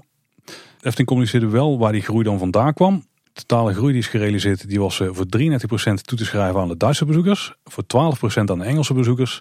En dan onze Belgische vrienden, die waren goed voor 48% van de groei. Ja, en dit jaar bezochten meer dan ooit bezoekers uit Duitsland en Engeland de Efteling. En in Nederland was een flinke stijging vooral te zien bij het aantal abonnementhouders. Die, eh, die hebben ze nu dus blijkbaar nog veel meer dan voorheen. Ja. En wat ook is gecommuniceerd is dat de gastwaardering wat is gestegen. Met 500ste punt van een 8,59 naar een 8,64. Hoppa, 0,05 omhoog. Kan je nagaan hoe het gaat stijgen toen straks al die bouwwerkzaamheden zijn eh, afgerond. Oeh, fors hoop ik. Nou ja, wel eh, allemaal de goede kant op natuurlijk. Hè? Zeker. Nou, en dan nog iets Tim wat enorm de goede kant op gaat. En dat is de gevel van het Carouselpaleis. Ja, toch ook wel een projectje waar ik een klein beetje, nou ja, bang is een verkeerd woord. Maar ik vond het wel spannend. Ik denk, wat gaan ze hier toch van maken? Hè? Wetende dat de, de gevel van het Carouselpaleis van het middendeel, dat die volledig vernieuwd zou gaan worden.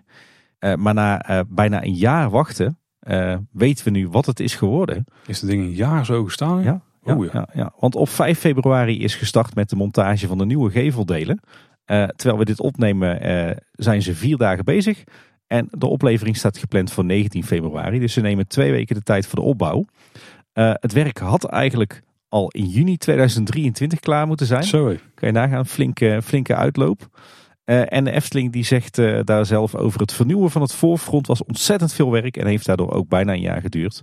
Nou, in dit geval ben ik er ontzettend blij mee. Want als het gaat om het vervangen van een uh, monumentaal houten front van een carousel van meer dan 100 jaar oud, dan zou ik ook inderdaad gaan voor kwaliteit en niet voor, voor tijdswinst. Dus heel fijn dat de Efteling hier uiteindelijk voor heeft gekozen om het gewoon lekker uit te laten lopen. Maar goed, ze zijn inmiddels dus druk bezig met het monteren van die nieuwe geveldelen. De houten platen zelf die zijn eigenlijk al zo goed als klaar. Ze moeten hier en daar nog wel wat passtukjes maken, want ja, het past natuurlijk als een puzzel in elkaar. En er vallen dan wat, wat, wat openingen en wat gaten waar ze ook bij de vorige gevel daar gewoon wat, wat latjes voor maakte, weet je wel. Die zullen ze hier nog op maat moeten gaan zagen en dan is die gevel helemaal klaar. Het enige wat dan nog moet gebeuren is de lampjes indraaien en de beelden terugplaatsen. Die waren in het verleden deels nog van hout, deels al van polyester. En ik vermoed dat die straks allemaal van polyester gaan zijn. Dus ik ben heel erg benieuwd hoe dat eruit ziet. Maar uh, de gevel zelf is dus al een heel, heel eind klaar. En Tim, jij bent van ons twee absoluut de grootste liefhebber van de stoomcarousel. Mm En was van tevoren heel erg huiverig, maar wat vind je er nou van, van alles wat er nu toe is verschenen? Ik ben uh, buitengewoon positief verrast. Kijk, kijk, kijk, kijk. zo ontzettend goed gedaan. Uh, de panelen die zijn inderdaad echt allemaal gloedje nieuw. Allemaal echt met heel veel zorg en kunde en aandacht met de hand beschilderd. Geen stickerfolie voor zover ik uh, het kon ontdekken. En die beschildering die lijkt heel erg op de oude, het oude schilderwerk van de carouselgevel. Maar toch is hij hier en daar anders dan voorheen. Want je ziet echt dat hij ja, naar een niveau hoger is getild. Eh, ze maken gebruik van rijkere kleuren. Alle figuren zijn veel gedetailleerder en menselijker geschilderd. op een aantal plekken zijn ze echt teruggegaan naar het, het originele ontwerp van lang geleden. We hebben wat foto's naast elkaar gelegd van de gevel van de carousel in de loop der jaren. En je zag dat er steeds meer detail is verdwenen in de loop der jaren. En ze zijn nu weer echt terug naar het origineel. Hm. Heel tof om te zien. Het inschaduwwerk is wat steviger aangezet. Er zitten heel veel 3D-elementjes in. Bloemfiguren, spiegeltjes, kraaltjes, details. Echt heel veel oog voor de allerkleinste details. Nee, het is echt fantastisch. Klinkt goed, ja. Echt heel, heel, heel goed gedaan met heel veel oog voor kwaliteit. En ja, ik moet zeggen, heel veel ziet er net wat anders uit. Wat, wat, wat, wat, wat beter, wat gedetailleerder, wat, wat, wat moderner. Maar toch stoort het niet, omdat het echt... Ja, het heeft gewoon een heel erg die klassieke uitstraling. Die, die kermisromantiek. Dus dit is echt met echt heel goed gedaan. De romantiek die mensen bij Bosrijk is hier eh, wel te vinden. ja, zeker. En, en de kwaliteit. Nee, ik ben, uh, ben diep onder de indruk van, uh, van wat ze hier hebben neergezet. En ik kijk uit naar, wat ze, naar, de andere onderdelen die nog moeten gaan komen. Maar uh, ja, dit is echt, echt een opknapbeurt om door een ringje te halen. Uh, ik hoop dan alleen wel nu dat ze dan nu die zijhoven die ze natuurlijk begin vorig jaar hebben aangepakt. Hè, de, de geveldelen van het carouseltheater en het Oude Waterorgel. Die hebben ze een beetje afgeraffeld. Die hebben ze eigenlijk maar een klein beetje opgeknapt. En heel veel dingen hebben ze uh, niks aan gedaan. Denk aan de joffers, denk aan het, uh, het bladgoud. Ik hoop dat ze die nu alsnog gaan aanpakken op dezelfde manier als dat ze het middendeel hebben gedaan. Of met hetzelfde team. Want ja, dan zou ik zeggen, trek die lijn nu maar door en maak het maar in één keer allemaal helemaal nieuw. Of zorg in ieder geval dat, dat al die mooie gouden pironnetjes die uh, stiekem zijn uh, weggehaald van die zijhoven tijdens die opknapbeurt, dat die in ieder geval terugkomen. Want die missen we natuurlijk wel. Maar nee, ik ben echt bijzonder onder de indruk van wat ze hier hebben neergezet. Heel tof. Ik Tim, je hebt het toch weer voor elkaar gekregen om het onderhoudsblokje een beetje aan de voorkant uit te breiden. ja. Maar we moeten dus in de rest van het park gaan kijken. Zijn er nog andere plekken waar ze alles hebben verknald met bakken witte verf en strakke vierkante vormen? Nee, nee, zeker niet. Gelukkig. Qua onderhoud uh, zijn ze echt uh, super lekker bezig. Uh, beginnen we helemaal op het parkeerterrein bij de bushalte, het busstation van Kaatsheuvel. daar hebben ze het bord ingang, wat natuurlijk verwijst richting het Huis van de Vijf Zintuigen, bij de voetgangerstunnel netjes opgeknapt. Was hard nodig, want het was flink aan het afbladderen. Maar het is nu weer eh, zo goed als nieuw. Dan uh, lopen we razendsnel het park in, het Anderrijk in. Uh, en bij Fata Morgana uh, is de ezelman, de man die de ezel over het bruggetje probeert te duwen in de, de bedelaarsectie. erg vrij opgeknapt. Volgens mij een nieuw masker, nieuw haar, nieuwe kleding. Ziet er heel mooi uit. de tapijtverkoper iets verderop op de markt, die lijkt aan de LSD te zitten. Ook alweer. Ja. Toch populair goedje binnen de Ja, precies. Er wordt natuurlijk ook hard gewerkt aan het uh, groot onderhoud van uh, de Piranha. De gevels van de opstaphal die worden gestraald. Daar wordt zeg maar de, de verven van afgeblazen. Daar waar ze niet uh, het, stukwerk volledig moeten verwijderen. Aan de achterkant van de attractie, zeg maar aan de kant van de spoorlijn en Joris en de Draak. Daar zijn ze al daadwerkelijk begonnen met het aanbrengen van nieuw stukwerk op alle wanden die langs de baan staan en alle huisjes. Daar hebben ze eerst al het oude stukwerk afgebikt en dan zijn ze nu daadwerkelijk al aan het stukken. Best knap in deze tijd van het jaar. Maar ja, ze hebben eigenlijk ook zo'n beetje alle muurtjes eh, die rond de baan staan ingepakt met, eh, met stijgers en folie. Dus uh, zodoende kunnen ze in de winter doorwerken. En ik zag nu ook een nieuwe rotsconstructie verschijnen. Zeg maar vlak na de, de hoge brug aan, aan je linkerhand. Dat is natuurlijk een heel aantal jaar geleden het rotswerk al verdwenen. Maar ook die gaan ze nu weer, weer terugbrengen. En ik heb vandaag trouwens wel een hele toffe manier ervaren om het het groot onderhoud van de Piranha te inspecteren. Want als je dus in de Baron gaat en je hangt daar zo boven het gat, dan heb je een fantastisch overzicht over de Piranha. En dan zie je dus dat echt de hele opstaphal rondom is ingepakt. En ook alle muurtjes, alle bouwwerkjes, alle rotsen rondom de baan. Alles staat nu in de stijgers en is helemaal waterdicht gemaakt met van die witte folie. Het ziet er heel bizar uit van boven. Het was gelijk, hè, want dat is samen met de stoomtrein waarschijnlijk de beste manier om het allemaal te checken het over de stoomtrein hebt. Uh, toen ik over de Eftelingse straat fietste, toen viel mij nog op dat ze een aantal uh, oude beuken die langs het spoor staan, aan, uh, ter hoogte van de achterzijde van de Piranha, dat ze die nu ook hebben verstevigd met van die RVS draadeinden. Zoals ze dat een paar jaar geleden ook hebben gedaan bij een aantal beuken bij Roosje. En je ziet die beuken die op een bepaald punt in de stam, dan splitsen ze zich af. En om te voorkomen dat zo'n beuk onder zijn eigen gewicht helemaal opensplijt, helpen ze hem dan als het ware eh, een beetje met van die RVS-ankers waar ze moer op draaien aan de uiteinden. Dan uh, ja, zo spalken ze die bomen eigenlijk. laten we hopen dat ze desalniettemin niet hetzelfde lot hebben als uh, deze beuken bij Doornroosje. Oh. En dan gaan we kijken in Ruigrijk. En dus wat een en ander te doen rondom de Python. Ze hebben natuurlijk daar zoveel mogelijk moeite gedaan om de baan toch regelmatig te kunnen openen. Er stond nog een geplande onderhoudsbeurt klaar die tussen 5 en 9 februari moest gaan plaatsvinden. Maar die gaat wat langer duren, namelijk bijna drie weken. De baan zou op 24 februari moeten heropenen. Want tijdens de controle was wat aan het licht gekomen. Er zou een onderdeel onder een van de treinen moeten worden vervangen. Dat is sowieso de bedoeling dat die onderdelen vervangen zouden gaan worden. Maar dit probleem wat nu is opgedoken gaat wat meer tijd kosten. En de weken voorafgaand aan 5 februari, zoals ik al zei, probeerden ze de Python nog zoveel mogelijk open te houden. Door de week was het dan van, eh, van 1 tot half 5. En in het weekend was hij wel heel de dag open. En die beperkte opening was dus omdat ze nog een beperkt resterend aantal rit hadden voordat de onderhoudsbeurt echt moest gaan plaatsvinden. Dus dat was een beetje op het scherps van de snede, zeg maar. Ja, want we hebben wel begrepen dat, dat tegenwoordig het onderhoud van achtbaantreinen, dat dat gebaseerd is op uh, het aantal ritten en niet zozeer op uh, een bepaalde tijdsperiode. Nou. In ieder geval is de Python dus uh, voorlopig nog een aantal weekjes dicht. Ja. Hey, en dan vindt er natuurlijk ook weer het winterse onderhoud plaats aan de Vliegende Hollander. Wat kunnen we daar zien? Nou, ze hebben daar de hele vijver leeg gepompt en ze zijn druk bezig om die schoon te maken. ik zag daar overigens wel een bijzonder werktuig voor. Ze gebruiken daar zo'n knikmop, weet je wel, zo'n zo'n klein lodertje. Uh, en daar hebben ze een soort grote trekker voor opgezet, of eigenlijk een soort schuif. En in plaats van dat je dus zeg maar die hele vijver met de hoge drukspuit en een trekkertje zeg maar alle modder naar het laagste punt moet trekken met de hand, hebben ze dat knikmopje als het ware als een soort uit de kluiten gewassen trekker. Wel een slim plan. Heel, heel erg slim. Voor luisteraars met een grote vijver thuis misschien ook wel een idee. Hoef je niet alles met de hand te doen. Nou, zien we verder buiten nog. Er wordt gewerkt aan het, het straatwerk op het, het, tunneldek. Zeg maar het pleintje als je uit de uitgang van de attractie komt. Waar je ook uh, kan staan om over de vijver uit te kijken en de splash. Dat is als het ware het, dak van de tunnel waar je invaart met de attractie na de splash. Dat hebben ze nu wat opengebroken en ze lijken daar bezig te zijn met, met een extra afvoer of met, met riool. Want ja, het water wat daar op het straatwerk valt, dat moet natuurlijk ergens heen en liefst niet de tunnel in. Daar zijn ze wat, wat aan, het, aan het aanpassen. En het onderste deel van de lifthill staat in de stijgers aan de buitenkant. Ook helemaal in de krimpfolie gezet. Mogelijk zijn ze daar bezig met, uh, met schilderwerk of misschien wel met het beter waterdicht maken van die, uh, die tunnelbuis. Ja. En verder vindt het natuurlijk in de attractie weer het hoognodige plaats.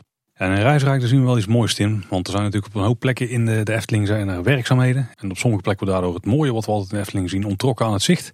Maar rondom Vogelrok... Ja, daar gaan de stijgers weg hè. En dan ja, komt zeker. de vogel weer tevoorschijn.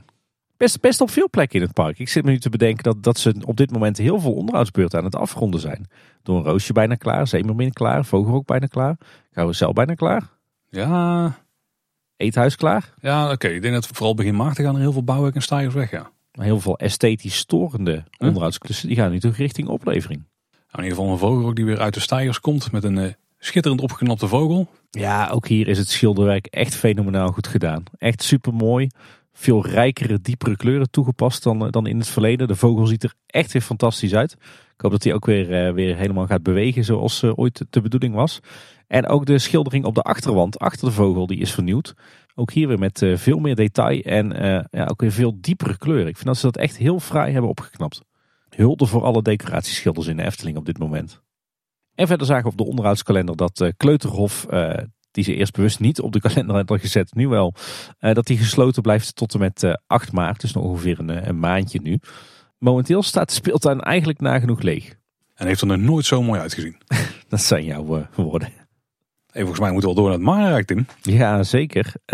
daar zijn natuurlijk wat problemen met de stoomtrein. Er zijn, is na Aagje nu ook Moortje uitgevallen, alleen treintje rijdt. En als we naar de onderhoudskalender uh, kijken, dan houden ze er in ieder geval rekening mee dat uh, het treintje nog tot en met uh, de eerste helft van april de enige lok is. Want ja, om de zes dagen volgens mij moet het treintje er een dag uit om af te koelen, zodat ze de ketel kunnen wassen. En die dagen hebben ze nu doorgepland tot begin april. Dan een paar kleine puntjes. Er vindt onderhoud plaats aan het, het dak van de winkel Spiegeltje Spiegeltje. Dat gaat vooralsnog van een leien dakje. En uh, de rookplek bij Droomvlucht die heeft een uh, nieuwe schutting gekregen. Daar geen coniferen of zo'n standaard houten schutting. Maar ze hebben daar ja, een soort natuurlijk schuttingje proberen te maken met van die half doorgezaagde, gekliefde takken. Ziet er een beetje uit als uh, wilgetenen of zo. Bijzonder. Maar het ziet er best vrij uit. En dan eh, tot slot nog even naar het Sprookjesbos, waar ook heel veel gebeurt. Uh, grootste onderhoudsklus daar is natuurlijk uh, Doornroosje. Het kasteel is daar inmiddels volledig uit de stijgers. En na het kasteel zelf zijn nu ook alle trappartijen en poortgebouwtjes opnieuw gesausd en deels ook al, al ingeschaduwd. ik moet trouwens zeggen, nu ik het kasteel zelf in levende lijven heb, heb bewonderd, met al het stukwerk wat is opgeknapt en het nieuwe inschaduwwerk, ja, ook dat is weer om door een ringetje te halen. Het kasteeltje staat er echt prachtig bij. Zeker, ja. Ja, ze waren natuurlijk bij Dans al wat nieuwe planten aan het eh, zetten, maar hier zijn ze ook bezig geweest. Er is heel wat nieuwe tilaarden om de heuvel aangebracht en in de bakken. En hier worden ook verrassend veel grote planten aangeplant, hè? zoals wat grote bomen. Ja, klopt inderdaad. En ook hier weer heel erg gemêleerd. Allerlei boomsoorten door elkaar. Ik heb naaldbomen gezien, ik heb berkjes gezien, beuken. Zag trouwens ook dat ze langs het, uh, het pad, wat zeg maar het nieuwe pad wat langs het kasteeltje leidt richting het Kabouterdorp, dat ze daar ook een aantal hele grote struiken hadden geplant. Ah oké, dus er was één grote modderpoel, maar zijn ze ook wel aan het aanplanten. Ja, klopt. Oh, mooi. Het pad aan de achterkant van het kasteeltje, dus wat je uh, kunt belopen als je de rechterpoort zou nemen in plaats van dat je linkse trap omhoog zou nemen, die zijn ze ook weer aan het herstellen. Maar misschien het meest interessante is dat ze aan de zijde van het nieuwe pad, dat daar gewerkt lijkt te worden met funderingen, met wat uh, trappen erin zeg maar, daar lijkt wel de nieuwe waterval te gaan komen, die ons was beloofd. Ja, dat uh, hadden we ook wel verwacht. Hè. We kunnen nu in ieder geval zien waar dat die gaat lopen. Echt redelijk strak langs uh, de uitgangstrap. Ik ben wel benieuwd wat ze nog met, uh, met de vijver gaan doen. Want die stond vandaag leeg. En die kan toch ook wel een opknapbeurtje gebruiken. Ja, er mist ook een hap uit hè. Aan de kant waar die nou, misschien wel die waterval gaat eindigen. Dus mogelijk gaan ze nog een nieuwe deel aanstorten of zo. Dat zou wel tof zijn als de vijver daar ook een stuk groter wordt. Hè. Dat, je ook, dat hij ook vlak langs het pad komt te liggen. En dat was ons wel beloofd volgens mij. Ja. ja. Ze zijn ook eh, bezig, zal je niet verbazen, in de pompkelder. Zal ook alles te maken hebben met die eh, nieuwe waterval. Het zou wel pas 30 maart open moeten gaan. Dus een maand extra dicht. Dus dit is dan een van die projecten die nog wel wat uitloopt. Maar het kasteel ziet er in ieder geval weer vanaf een afstandje prima uit. En een, een, een, klein mini ding, ook in het Marenrijk rondom een Roosje. Er staat natuurlijk in de Marskramer, in het boek wat is opengeklapt, ook een kasteel van Door een Roosje. Daar als je door een raampje kijkt, dan zie je Door een Roosje liggen. Alleen er ligt nu ook een slapend wachtertje als miniatuurtje voor de poort daar. Ja, heel tof gedaan. Zou het al een kleine hint zijn dat we toch een tweede wachter bij het kasteel van Doornroosje te zien gaan krijgen? Dat zou een bijzondere manier zijn van een hint geven, want dit is wel echt een beeldje van de wachter die we al kennen. Ja. Dus ik hoop niet dat er exact zo'nzelfde nog een keer op een andere plek uh, terechtkomt. Hey, en dan hadden we het de vorige keer natuurlijk al over dat het onderhoud aan het uh, sprookje van de Zemermin uh, gereed is. Ik ben er nu ook zelf gaan kijken. Er vielen me twee dingen nog op. Uh, allereerst dat er nieuwe speakers zijn geplaatst. Want uh, de muziek die we ook kennen van uh, de Gondoletta vijver die daar draait. Die kan je vele malen beter horen nu dan in het verleden het geval was. Die muziekbeleving is echt vooruit gegaan. En, en dit vond ik echt fantastisch. We hadden het de vorige keer natuurlijk ook al over dat er een, een, extra steen aan de stapel stenen is toegevoegd. Waardoor dat de hand van de zeemermin niet meer in het luchtledige zweeft. Natuurlijk een ook voor detailpuntje wat, uh, wat ons vele jaren heeft bezig gehouden met z'n allen. Alleen je zag dat de hand van de zeemermin nog net niet perfect aansloot op die steen. En wat ze dus hebben gedaan, en ik vind het echt heel tof, is dat ze een plat steentje hebben gezocht. En die hebben ze op die steen gelijmd, op die nieuwe steen. Precies in die tussenruimte tussen de hand van de zeemermin en die nieuwe steen. En zodoende sluit nu de hand echt perfect aan op die steen. Netjes echt heel tof gedaan. En, en ja, super dat ze daar na oplevering van zo'n project toch ook weer oog voor hebben. En het dan nog net even ietsje beter maken. we hebben ook gezien dat de vergunning is verleend voor het herbouwen van een sprookje. Dat kan natuurlijk maar om één ding gaan. Hans en Grietje. Dus het lijkt erop dat als het hele circus om door een roosje is afgerond, dat ze dan doorgaan naar Hans en Grietje. Ja, en dat is ook weer een eh, bijzonder eh, project om te volgen. Hè? Want dat huisje gaan ze volledig opnieuw opbouwen. Hey, nog eh, twee hardnekkige storingen. De mond van repelsteeltje, dat blijft toch een hoofdpijndossier. Want die wordt iedere keer weer gemaakt. Maar die gaat vervolgens ook weer stuk. Die staat op dit moment ook, uh, ook weer stil. En ietsje verderop, bij het sprookje van de Chinese nachtegaal. Daar heb je natuurlijk een levende nachtegaal en een, uh, een kunstnachtegaal. Hè? En het valt op dat die kunstnachtegaal niet meer beweegt. Het sleuteltje in zijn rug draait wel rond als hij hoort te bewegen. Maar die hoort eigenlijk zo'n beetje mechanisch op en neer te hupsen. Maar dat doet hij ook al een hele lange tijd niet meer. Hm. Ja, dan door het kort nieuws Tim. En ondanks dat we er al een complete aflevering over hebben gemaakt. Toch nog even kort praten over de legende van familie Vos. Want uh, wij hebben natuurlijk trots gemeld dat wij een soort van voorpremière zouden hebben. Omdat de, de, film een week was uitgesteld. Maar wat blijkt, de film draaide in sommige bioscopen al eerder dan dat wij hem hebben mogen vertonen. Vanaf 28 januari kon je hem al op een aantal plekken in het land kijken blijkbaar eh, vrij normaal voor kinderfilms, waarbij ze allemaal niet zo heel strikt zijn of zo met de releases. Nee, nou ja, in ieder geval goed om te weten dat, dat de VIP-première, dat die zaterdagochtend 3 februari plaatsvond. En wij waren dus zaterdagavond aan de beurt. Dus als je naar het officiële schema kijkt, dan eh, waren wij de allereerste die deze film konden vertonen na de VIP-première. Er was nog wel een klein zuur randje aan, uh, aan ons, ons kleine boodschap evenement. Want wat bleek, er waren een heel aantal luisteraars die kwamen niet opdagen omdat zij vaststonden op de A59. Er was een, een groot ongeval gebeurd met een, een vrachtwagen met kippenvlees. Alhoewel ik in eerste instantie kittenvlees verstond. Dat tot enige hilariteit leiden. Uh, ja, heel erg zuur. Een aantal van, de, van deze luisteraars die kwamen volgens mij een uur na het begin van de film alsnog de zaal ingelopen. En een aantal zijn, zijn omgedraaid. Ja, heel vervelend. Kunnen zij niks aan doen, kunnen wij niks aan doen. Echt, echt overmacht. Laten we hopen dat tijdens een volgend kleine boodschap evenement iedereen er gewoon bij kan zijn. Mocht je toch nog een idee willen krijgen van hoe de avond was verlopen. Nou, je kunt sowieso onze aflevering luisteren. Maar misschien krijg je nog wel een beter beeld door het videoverslag van Niels Kooijman te checken. linkje staat in de show notes en Niels die heeft eh, ons daarbij ook eh, aan de tand gevoeld over de film vooraf eh, met de verwachtingen en naderhand ook met de mening. Maar die heeft ook best wel goed vastgelegd hoe de avond zelf verliep. Check zeker die aflevering ook voor een compleet beeld. Met beeld er dus ook bij. Hij, hij kan dat, onze Niels. En ook tof, we hebben het al een paar keer gehad over de openingstijden die dit jaar wat ruimer zouden zijn dan voorheen. En een van de voordeeltjes daarvan is dat vanaf 10 februari het park al open gaat vanaf 10 uur s ochtends. Normaal gesproken was de Efteling altijd in de winter een aantal maanden vanaf 11 uur in de ochtend pas open. Maar die periode is een stuk vroeger afgerond dan dat uh, voorheen het geval was nu. Heel fijn. En ook heel tof, er is een uh, actiefoto opgedoken van eind jaren 80. Met daarop twee grootheden uit de pretparkwereld. Namelijk Tony Baxter en Michael Eisner in Carnaval Festival. En die blijkt gemaakt te zijn tijdens een studiereis voorafgaand aan de bouw van Euro Disney. Michael Eisner was op dat moment de CEO van de Walt Disney Company. En Tony Baxter was volgens mij een lead Imagineer, of in ieder geval de belangrijkste die ze in huis hadden. Loopings heeft daar een artikeltje aangeweid met wat meer informatie. Sowieso schreef Martis Clark, was ooit de directeur van Imagineering in 2013 in zijn autobiografie dat de Efteling het enige park was tijdens het tripje wat indruk had gemaakt. Nou, dat is goed om te horen. Verrast me wel, want ik dacht altijd dat ze toch ook onder de indruk waren van Tivoli Gardens. Nou, volgens mij is het verhaal dat daar wel Disney ooit in is. Oh ja, dat was het, ja. In plaats van in de Efteling, wat ja. dan een uh, Reinhard van Assendelst de koning vooral was. Lekker bezig, Reinhard. En uh, niet heel bijzonder is dat Eisner, net als mij, de attractie nou verluid verschrikkelijk vond. Nou, Oké, dat is misschien wel heel erg aangedikt. Maar hij reageerde dus wel verrast op het concept van de actiefoto tijdens de rit. Kun je in de foto ook zien, want die zag hij niet aankomen, denk ik. Een uh, uitstekend idee vond hij. En niet heel veel later werden de actiefoto's gemeengoed in het Disneyparken. En de eerste daarvan die kon je vinden bij Splash Mountain in uh, Disneyland in Anaheim. En Tony Baxter die heeft aan Loopings bevestigd dat Eisner het idee voor de actiefoto's inderdaad heeft opgedaan in de Efteling. Kijk, hebben, heeft de Efteling een keer Disney geïnspireerd? Dat gebeurt uh, ook wel eens blijkbaar.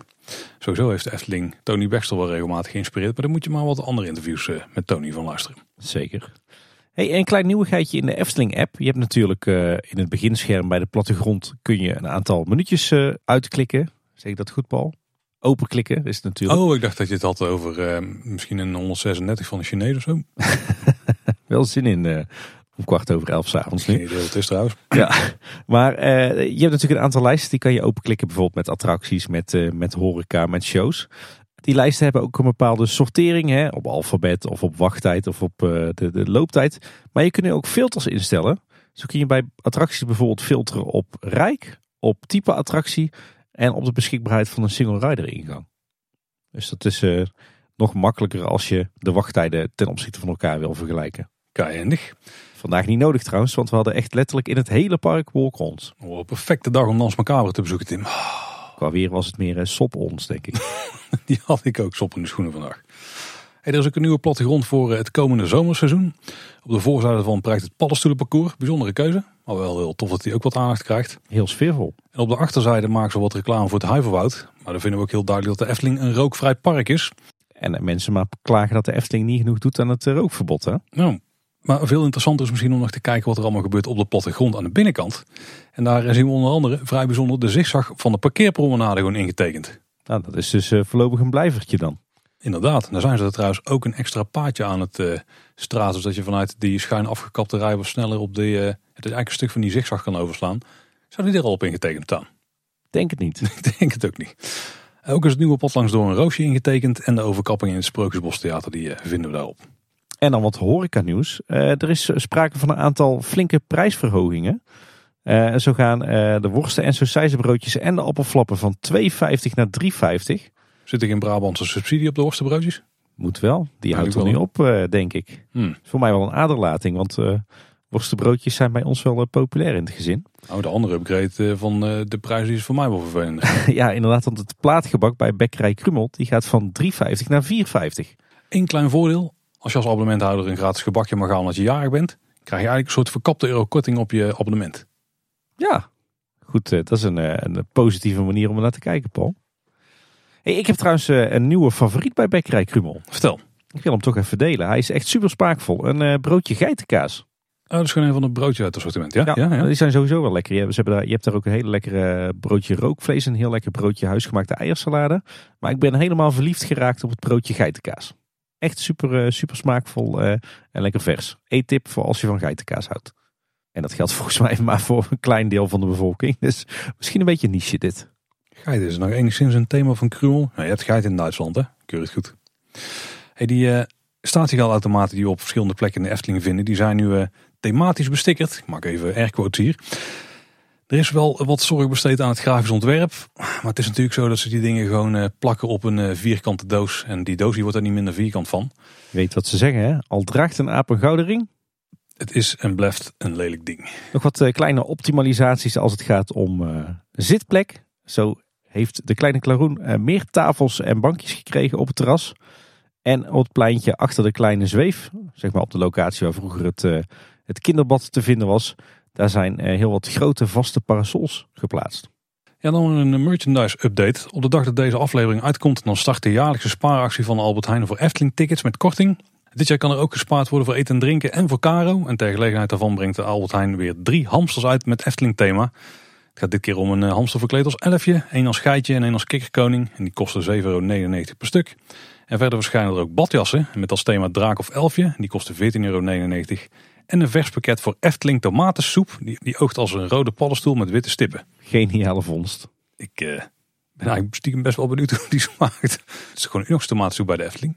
Ja, maar dit is zo'n uh, zo'n soepje wat je zelf in elkaar moet klussen. Dan hebben ze zeg maar allemaal verschillende groentes van de groenteafdeling in zo'n kartonnen doos gestopt. 3 euro op de prijs gezet. Mooi labeltje eromheen en uh, dan kan je het zo lekker kant en klaar meenemen. Ik ben benieuwd of die net zo smaakt als de Efteling tomaatsoep. Ik vermoed van niet. Zou ze gewoon verse slagroom voor de witte stippen gebruiken dan? Liever niet, liever niet. Daarnaast wordt er trouwens ook een nieuw blond servies aan de Eftelinglijn toegevoegd. En die hebben dan weer de thema's Droomvlucht en Symbolica. En de actie loopt tot en met 3 maart. Blond servies is vooral goed voor de Griekse afwas. nou, dat is wel een goede reden om ieder jaar een nieuwe te kopen. Ja ook weer wat eh, nieuwe Leville miniaturen toegevoegd aan de lijn. Onder andere het poortgebouw van Ravelijn, herberg de Ersteling. Die is heel mooi. Opa Gijs, de Zeemermin. Die is iets minder geslaagd. Maar wel met steen. Ja. De Rode Schoentjes en het Vleugelhelmhuis of Lonkhuis uit het Lavelaar. Over het algemeen gaat de kwaliteit voor mijn gevoel eh, wel vooruit. Als je even de Zeemermin negeert. En nog een kleine tip voor de verzamelaars onder onze luisteraars. Ga ook eens een kijkje nemen in eh, de kringloopwinkel Garage Sale in Sprankapelle aan de Heijstraat 143. Die hebben namelijk eh, een hele grote collectie Efteling spullen. Misschien ook de plek om naartoe te gaan als je van je blond servies of je miniatuur af wil. We hebben ook nog entertainment updates. Want gedurende de carnavalsvakantie draait Aquanura met de zachte G. Dat is toch weer voor die Brabantse touch. Ja, heel passend, toch? Ja, buiten dat je voor de worstenbrood veel moet aftikken dan voorheen. Ook is er een nieuwe show te vinden in het Sprookjesbos Theater. Heb ik nog niet gezien, Tim. Jij wel? Nee, ik ook nog niet, nee. nee. Maar daarvoor hebben ze in ieder geval het decor met het kasteeltje weggehaald. nu zien we alleen wat boomstronken, keien en paddenstoelen. Alsof daar figuren op moeten gaan zitten. Misschien zelfs kinderen uit het publiek of zo. En er is ook weer een nieuw gerucht van Eftelvee. En die gaat er rondom de parkshow Ravelijn. Die zou wel eens kunnen gaan verdwijnen dit seizoen. En dan vervangen gaan worden door een immersive experience. Ja, wat moeten we daarbij voorstellen? Het kan van alles zijn. Misschien is het dan wel niet eens meer een show zou het zo'n walkthrough worden. Daar zijn ze bij Puy de Fou wel heel goed in, toch? Ja, het zou eens kunnen zijn dat Puy de Fou daar wel bij betrokken blijft. Zeker als het uh, na dit seizoen wordt vervangen. Want volgens mij liep het contract tot 2026. Dus nog een jaartje of anderhalf langer.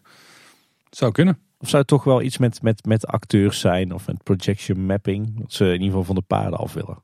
Dat denk ik sowieso, ja. Er staan trouwens wel weer vacatures open voor stunt performer en valkenier. Maar die zijn natuurlijk voor het komende seizoen. Misschien maar voor één seizoentje. Hm interessant eh, om in de gaten te houden. Eftelvee uh, heeft het in ieder geval heel vaak aan het juiste eind. Dus uh, wie weet. Nou, dat is wel een goede reden, Tim, om misschien te stoppen met uh, shows met paarden en zo. Want dierenrechtenorganisatie PETA die pleit ervoor dat de Efteling en andere park- en kermisondernemers afscheid nemen van paarden en andere dieren op draaimolens. ja, ik dacht dat je ging zeggen in, in paardenshows. Dat, uh, dat snap ik nog wel, maar op draaimolens. Ja, ja want carousels met dierenthema die vieren onbedoeld de uitbuiting van bewuste wezens. Uh, Oké. Okay. Ja, is voor mij ook nieuw. Ja, die memo had ik ook even gemist. Het, het lijkt erop dat, dat de Nederlandse tak van PITA hier een, een statement wil maken. En dat ze daarbij de Efteling natuurlijk als, als slachtoffer nemen. Omdat hij nu eenmaal zorgt voor de meeste exposure. Uh, het AD heeft in ieder geval een uitgebreid artikel hier, hier aangeweid. Ook gevraagd uh, naar de reactie van de Efteling. Uh, maar ook van de Nationale Bond van Kermisbedrijfshouders en de Dierenbescherming. Oh. En ik moet zeggen, de reactie van de voorzitter van die Kermisbond die was wel echt hilarisch. de dierenbescherming was trouwens ook vrij nuchter. we zullen even linken in de show notes naar dit artikel. Is echt het lezen waard. Je lach je kapot. De Efteling heeft ook een reactie gegeven die zegt: We vinden het een interessante en bijzondere discussie om te volgen. We vinden het heel belangrijk dat er organisaties bestaan die zich inzetten voor dierenwelzijn. En dat er in de toekomst iets gaat veranderen, sluit de Efteling niet uit. Ze blijven de ontwikkelingen op de voet volgen. Ja, wat vinden wij? Geen paarden meer op draaimolens? Ik vind het ook een uh, bijzondere discussie. Maar ik vind hem niet zo heel interessant. Mooi gedownplayed. Ja, ten eerste, ik vraag me af, waar ga je het voor vervangen? Komen er dan gewoon uh, pulvormige objecten of zo in? Want je kunt al niks meer plaatsen op een gegeven moment op die dingen. Ja, tenzij het een niet bewust object is of zo. Nou ja, ze stelden zelf auto's en vliegtuigjes voor. Maar dan ja. krijg je natuurlijk weer de stikstoflobby. Ja, misschien even helemaal terug naar de basis. Want de reden dat ze dit soort ophef veroorzaken is gewoon om aandacht te krijgen. Ergens werkt het denk ik niet. Want ik denk dat heel veel mensen hier niet in meegaan. Want het zijn overduidelijk gewoon karikaturen van dat soort dieren. Overduidelijk uitgevoerd van hout niet echt. Gewoon referenties naar iets uit de werkelijkheid. Maar meer dan dat is het ook niet. En dit doen ze natuurlijk gewoon om een hoop stennis te schoppen. Uh, en een flink in de picture te komen. Wat wel averechts kan werken. Want ze doen het gewoon. Ze hebben echt zinnige zaken die direct bijdragen aan dierenwelzijn. En daar laat je de aandacht dan wel vanaf. Voor sommige mensen neem je op dat punt dan ook minder serieus. Dus daar helpen ze het niet echt, denk ik. Maar ergens is het ook wel goed om dat historisch besef mee te geven. En daar ga je helemaal verliezen als je daar moderne ja. voertuigen gaat plaatsen. Binnen ja. de context van de Efteling slaat het natuurlijk sowieso al nergens op. Voor een draaimolen in het stadscentrum van Parijs kan het prima. Ik heb ze daar zien staan met lelijke fake Disney uh, dingen er allemaal op en zo. Ja, nee, nee ik, uh, ik kan er vaker meegaan, maar in dit geval niet echt. Nee. Nou, ik kan op zich wel vinden in het pleidooi van Pita tegen uitbuiting van dieren en zeker ook van paarden. Maar dan denk ik, begin dan eens met uh, het paard als losdier. Hè? Of een paard voor een koets, of een paard voor een kar, of een paard in een pretparkshow. Ik kan me heel goed voorstellen dat, dat ze daar tegen zijn. Daar ben ik zelf uh, eigenlijk ook wel op tegen. Paard als biefstuk misschien? ja, uh, ook. Of paardrijden vind ik dan ook op zichzelf een interessante discussie of dat nog ethisch verantwoord is of niet. Maar houten carouselpaarden, ik zou juist zeggen, dat is een goed alternatief voor het levende paard om op te rijden, toch? Dat ook, ja. En het is cultureel erfgoed. Door de Vermolenmolen in de Efteling, die stamt uit 1865. Je zou het zelfs kunnen aangrijpen als iets om mensen mee te onderwijzen. Zeker. Maar ik denk dat we er nu al veel meer aandacht aan hebben geschonken. omdat het eigenlijk nodig was waarmee het doel van Pieter dus wel eens bereikt. dus daar hebben we dan toch wel mee geholpen. Het was een uh, licht absurdistisch statement. Ik denk dat ze dat zelf ook wel doorhebben. Maar uh, nou ja, op zich uh, doen ze ook goede dingen. Hey Tim, zit jij iedere vrijdag klaar op YouTube om weer een nieuwe aflevering te kijken? Van? Van Jokie en Jet. Er zijn jaren geweest dat ik dat inderdaad wel deed. Dat ik dagelijks Jokie en Jet filmpjes op had staan in de huiskamer. Die jaren die heb jij waarschijnlijk ook al gehad. Maar ja, ja, mijn kinderen zijn uh, dit IP inmiddels al ontgroeid. Ja, er komen dus blijkbaar iedere vrijdag nieuwe afleveringen uit van Jokie. Een nieuwe stijl ook trouwens. Vertaan 2D in plaats van 3D. Ik denk ook wat goedkoper om te maken. En uh, er staan inmiddels weer drie nieuwe afleveringen bij. De Schat van Draak, eentje in zijn eentje en eentje is zijn mama kwijt. En er komen er dus nog meer bij in de komende weken. Ze spelen zich allemaal af binnen de Efteling. Dus dat is wel, uh, wel bijzonder. Ook gewoon ja. met gebouwen van de Efteling daarbij en met locaties uit de Efteling. En in toekomstige afleveringen gaan er ook wat meer andere Efteling-figuren in langskomen. Zoals bijvoorbeeld uh, Fakir, Max en Moritz en de Zeven Gaatjes. Ja, tof dat, dat de wereld van Jokie en de wereld van de Efteling nu toch een beetje worden samengesmolten. Ja. Is goed voor de synergie, denk ik. Hey Tim, jij liep vandaag flink te soppen in de Efteling. Nou, ik eigenlijk niet, want ik had natuurlijk mijn uh, lekkere geïsoleerde regelaars aan. Hoe kon het ook anders? ja, precies. Maar de vorige nieuwsaflevering had je het wel over uh, wat waterproblemen rondom de Efteling. Wat ja. staat het ervan? Nou ja, ik zag vandaag voorbij komen in onze redactie-app dat er een, eh, watervergunning is aangevraagd eh, door de Efteling voor het uitvoeren van waterhuishoudkundige werkzaamheden. Oh. Redelijk cryptisch. Wat ik me voor kan stellen, we hadden het de vorige keer erover dat het, uh, het Lac du Jacques, of weet van een, een, luisteraar die Frans kan dat het eigenlijk Lac de Jacques moet zijn. uh, maar op de wandelgangen heette het vroeger in ieder geval het Lac du Jacques. Dat is de, de retentievijver van het parkeertrein hè, aan de Kinkerpolder. Die liep natuurlijk helemaal over. Uh, volgens mij niet alleen vanwege de, de hevige regenval, maar volgens mij gaat ook het water er naartoe wat ze wegpompen uit die bouwput van de tunnel. En om te voorkomen dat al het water op straat komt te staan, hebben ze nu een soort, ja, zeg maar de dam tussen de vijver en het slootje van het waterschap, hebben ze voor een deel weggegraven. En daardoor loopt die vijver als het ware leeg in de sloot. En de sloot die leidt uiteindelijk volgens mij naar het golfpark, want het viel me op dat een aantal vennen op het golfpark uh, dat die uh, last hadden van een extreem hoge waterstand. Nou ja, het hele watersysteem in de wereld van de Efteling zit natuurlijk allemaal aan elkaar gekoppeld hè, via dat klaterwatersysteem. Maar ik kan me zomaar voorstellen dat ze dus een vergunning nodig hebben voor ja, deze, dit versneld afvoeren van, van water uit die retentievijver. Dus mogelijk is die hiervoor. Of we moeten de komende tijd andere graafwerkzaamheden zien in de wereld van de Efteling. Trouwens, als je het hebt over de wereld van de Efteling en water, Um, even een kleine waarschuwing voor onze luisteraars die denken dat het een prima moment is om lekker te gaan wandelen op het Keienspoor in natuurgebied het Loonse Land. Is het op zich een goede tijd voor. Uh, maar als je er wel eens hebt gewandeld, dan uh, weet je dat daar ergens in het midden in het heidegebied een soort poeltje staat. Dat water staat meestal heel erg laag. Maar dat poeltje dat is inmiddels totaal overstroomd en echt het hele heidegebied staat gewoon onder water, inclusief de wandelroute volgens mij ook uh, uniek. Ik heb dat nog niet eerder meegemaakt. Maar het, is, ja, het geeft toch aan dat inderdaad het gebied langzaam maar zeker weer teruggaat naar het verleden. Want ja, de Efteling is natuurlijk gebouwd in een gebied van woeste gronden.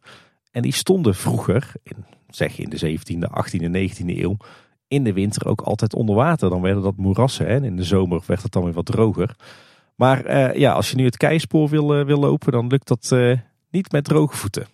Dus pas daar je wandeling of je schoeisel op aan. Je adviseert schoesel, denk ik. kan allebei. Ik denk als we het dan toch over witte voorwerpen in Efteling hadden. Er was natuurlijk vroeger die grote witte olifant. Die staat tegenwoordig bij Villa Padus. Ik eh, zei niet voor niks daar straks de witte olifant in de kamer. Ik denk jij snapt de referentie ja, wel. Maar... Zeker, zeker, zeker. Maar er is weer iets anders nieuws verschenen bij Villa Padus. Namelijk uh, een rolstoelcarousel. Met of zonder paarden? Oeh, ja, ik denk, denk dus dat je daar rolstoelen op zet. Misschien ja. kun je een paardenknuffel meenemen. Daar zal ook wel weer een ophef over komen binnenkort. ja. Maar die uh, is uh, vorige week geopend. Super vet dat ze zoiets ook bij Villa Padus toevoegen. Dat was al een kleine trampoline. Daar kunnen natuurlijk de kinderen met de rolstoel niet op. Hier wel. Ik vind het echt een geniale uitvinding. Ja, heel erg tof initiatief weer. Ja. ja. We hadden niet echt nieuwe vacatures binnen de, Efteling. Maar we hebben wel een andere vacature die open staat. Want er is een rooster van aftreden binnen Stichting Natuurpark de Efteling. Dat betekent dat je na een bepaalde periode naar aantreden als lid van de stichting ook weer moet aftreden. En daardoor wordt er een nieuw bestuurslid gezocht. Iemand met uitgebreide eindverantwoordelijke en leidinggevende ervaring in een zakelijke en bedrijfsmatige omgeving. Klinkt lekker uitnodigend en lekker Eftelings. Er is een headhunter aangetrokken die de zoektocht daarin leidt. Maar er staat dus een vacature nu open. Een paar van de kwalificaties. Je moet affiniteit hebben met en je verantwoordelijk voelen voor de doelstelling en de missie van Stichting Natuurpark de Efteling en van de Efteling BV. Hé, hey, maar dat is een interessante, want ze zoeken dus echt naar een bestuurslid die al wat met de Efteling heeft. Nou, in ieder geval met de doelstelling en de missie van de Efteling. Het hoeft niet per se de Efteling zelf te zijn natuurlijk. Maar als je daar uh, sterke gevoelens bij hebt, positieve dus, dan, dan ben je een geschikt iemand. En er wordt ook verwacht dat je je blijft verdiepen in ontwikkelingen op het gebied van entertainment. Zoals uitgezet in de visie van de Efteling. Waarbij innovatie als een van de speerpunten wordt benoemd. En je stelt je op als hoeder van het cultureel erfgoed van de Efteling. En je bent ook vertrouwd met het vormgeven van maatschappelijk ondernemerschap. hey, dat zijn wel een aantal interessante aandachtspunten waar ik wel vrolijk van word. Tim, dit is misschien ook deels op jou live geschreven. De, de hoeder van het cultureel erfgoed van de Efteling wel, ja. Maar ik denk dat de ervaring in een zakelijke bedrijfsmatige omgeving bij mij dan weer iets verder te zoeken valt. Ja, dat misschien wel. Ja. Lang geleden in ieder geval. Je kunt er wel stokjes steken voor renovaties van het eethuis en dergelijke. Nou, volgens mij hadden we net geconstateerd dat ik de minst negatieve van ons twee hier aan tafel ben. Hm, dat is waar, misschien moet ik gaan solliciteren. Hey, binnenkort komt er ook een boek uit. Olaf Vertel eens, geschreven door Pascal Vugs. En dat is natuurlijk de biografie van Olaf Vugs. Olaf die heeft op LinkedIn wat uh, aandacht aangeweid en uh, er gaan 24 hoofdstukken in verschijnen. Het belicht ook zijn voetbalcarrière, die trouwens uh, vrij oké was, en de loopbaan bij Avonturenpark Hellendoorn. Met betrekking tot de Efteling lezen we meer over Imagineering, over Efteling Media, de Winter Efteling, Symbolica, diverse musicals, Aquanura, Pinocchio en de Zes Zwanen. Volgens Olaf is het zijn verhaal, zijn beleving, vol learnings, successen, herinneringen, uitdagingen, tegenvallers en tips. Kortom, mijn echte verhaal. Kijk eh, heel erg uit naar eh, dit boek. Ik ben ook eh, heel benieuwd, ja. Dat Olaf wel het een en ander te vertellen heeft. En nog interessant een, pleidooi in de Duincourier, ons plaatselijke krantje. Kees Grootswagers, de voorzitter van Heemkundekring De Ketsheuvel, die heeft daar iedere week een artikel in waarin hij een, bepaald monumentaal element uit, uit Kaatsheuvel belicht.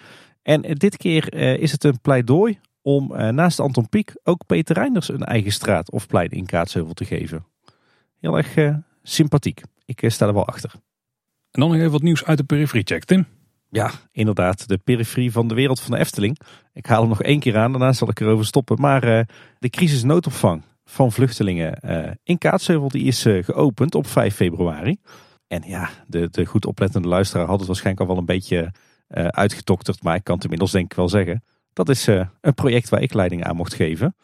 En uh, ook al de reden dat uh, de afgelopen weken aardig intensief waren. Want we hebben daar in uh, iets meer dan twee weken tijd een tijdelijk dorp uit de grond gestampt. Op moerassig gebied. En nou, dat was een behoorlijke krachtsinspanning. Maar met een goed doel. Want we vangen inmiddels een kleine 150 vluchtelingen op. Die anders in Ter Apel op stoeltjes hadden mogen slapen. Met iets van 16 verschillende nationaliteiten. Ook 45 kinderen erbij ja, we hebben daar een heel dorp gebouwd met uh, eigen woonunits. Uh, met uh, tenten voor koken, eten, recreatie, onderwijs. En nou ja, dat is inmiddels dus geopend. Bewoners konden van tevoren ook een kijkje nemen. We hebben een open dag georganiseerd. Ik zal even linken in de show notes naar een krantenartikel daarover. Dan krijg je een beetje een indruk van hoe het eruit ziet en hoe die open dag eraan toe ging. Maar nou ja, ik kan weer met een gerust hart gaan slapen. Want denk dat dit toch wel van alle projecten waar ik in ieder geval zelf als eh, projectleider leiding aan mocht geven, misschien toch wel de alleruitdagendste ooit was. Ik kan me voorstellen, de tijdlijnen waren heel strak, maar wel succesvol Tim. Goed bezig. Ik uh, kijk er tevreden op terug, ja. En nu hoop ik dat mensen er uh, vooral zes maanden lang heel aangenaam wonen en tot rust komen. Hey Tim, we hebben weer een hoop mooi nieuws besproken. Een hoop updates gegeven uit het park. Maar heel de avond zie ik in mijn ooghoek al een wit pakketje liggen. Vaak twee stuks. Ja, inderdaad. We hebben weer een cadeautje gehad, hè. Ja, dus we gaan naar de reacties van luisteraars. Dan kunnen we deze mooi behandelen, want de luisteraar waar we dit pakketje van hebben gehad, Patrick Pijman, die heeft ook een voice clip ingestuurd. Die gaan we eerst luisteren, Tim. Moeten ah, niet eerst uitpakken. Even afzien, nog even afzien. Je kan Patrick trouwens kennen van uh, De Sprookjeschuur. Waar die hele creatieve Efteling-uitingen laat zien. Heel tof. Maar eerst luisteren naar de voice clip. Ah, Paul en Tim. Het is nu de day after na de première van de film Familievos nummer 2 in de Leest in Waalwijk. Wij hebben echt genoten, met hoofdletter G. In jullie geval zal het met zachte G zijn geweest. Maar wij vonden hem echt helemaal te gek. En na jullie af, de theaterafleveringen en vooral eigenlijk alle afleveringen geluisterd te hebben, zou ik heel graag een keer een live aflevering willen meemaken. Nou, dat is gisteren gebeurd. Voor mij was het echt een afvinkmomentje. Jullie live zien was echt te gek. Na de eerste Familie Vos film hebben mijn zoon en ik, Devin van 9, afgesproken om samen naar deel 2 te gaan als je uit zou komen. Toen jullie oproep uh, kwam, hebben we gelijk die kans gepakt. En uh, ja, het was gewoon hartstikke leuk. Devin was erg zenuwachtig. Hij mocht natuurlijk de film eerder zien dan zijn vriendjes thuis. Dat was natuurlijk wel helemaal te gek. Hij vond hem zelf een beetje spannend in het begin. Ja, zelf miste ik een, uh, een jaarlijkse familieuitje in de film. Gelukkig wel met heel veel humor zat erin. Ada en Koor en ja, dat soort dingen. Ik vond hem gewoon hartstikke leuk. Eigenlijk was het gewoon een hele leuke, geschikte familiefilm. Nou, Devin vond het ook nog een keer heel leuk om nieuws aan het werk te zien. Hij mocht ook nog een keer met de foto. Dat was helemaal te gek natuurlijk. Uh, hij had over niks anders meer eigenlijk heel die avond. Uh, later hebben we nog een milkshake gehaald bij de Mac om kwart over elf. En om twaalf uur waren we pas thuis. Nou, voor ons was het echt een topavond. Ik weet niet hoe het bij jullie zat, maar wij hebben erg genoten.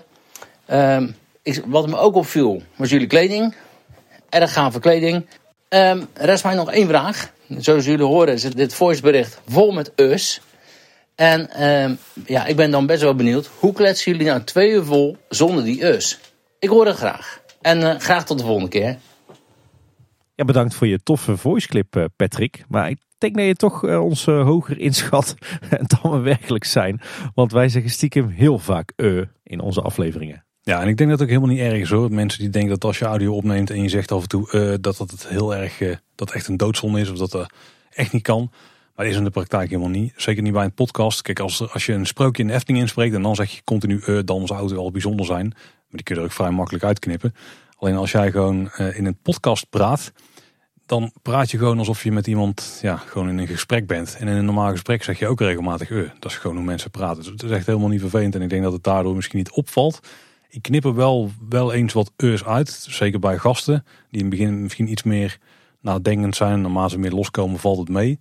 Jij kunt toch ook aan de, de waveform zien wanneer iemand e zegt. Ik kan jouw eus heel goed herkennen, ja. En die van de meeste gasten eigenlijk ook wel. En die van mezelf trouwens ook. Maar bij jou zitten ze meestal wat geïsoleerd. Die kan ik gewoon blind eruit knippen, ja. Nou, heel soms lijkt een eh, N, lijkt ook een beetje op een E. Maar daar gebeurt zelden dat dat een probleem is. Heel veel, heb ik ook gemerkt, heel veel zinnen die starten met een N. Daar is die N helemaal niet zo, eh, zo nuttig bij. Maar met de live opname dan gebeurt er wel iets anders, Tim. Want ik heb zelf merk ik dat ik dan toch net iets anders opneem dan dat we hier aan tafel zitten. Ja, dat merk ik bij mezelf ook. Ik merk dat ik dan altijd veel meer flauwe humor heb. Je bent echt vet grappig live, ja, dat klopt. Oh, vet grappig, zo noem jij dat. Ja, zeker. Oké. Ja, ik heb echt goede humor. Ik had er met, eh, met mijn vrouw nog over naar de hand. Maar ook, ehm, je bent al meer aan het presenteren dan dat je aan het praten bent of zo. Van het kletsen, wat we hier dan doen. Ja, normaal gesproken hier in de studio. Ja, we zitten ook echt aan een houten tafel. Geen, geen witte houten tafel of zo. Maar, Gelukkig maar eh, ja, het voelt voor ons alsof we gewoon als twee vrienden aan de keukentafel zitten. En dat is natuurlijk ook het gevoel wat we willen uitdragen in de podcast. Ja, en bij zo'n live opname, ja, wat ik zou zeggen, ik denk dat het best te vergelijken is met presenteren. En dan ben je iets meer behouden in je woorden of zo. Of iets minder, ja, je laat het gewoon iets minder doorrollen en blijft niet zo hangen op eus. Misschien dat het daardoor ook komt of zo. Maar tijdens opnames wordt er heel veel geut. En daar valt misschien 10% van af of zo in een edit.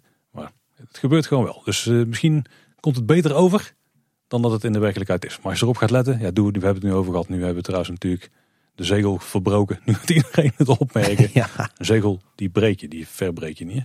Nou, we hebben in ieder geval van alles gedaan. En een hoop geut. Ja, dat gebeurt gewoon.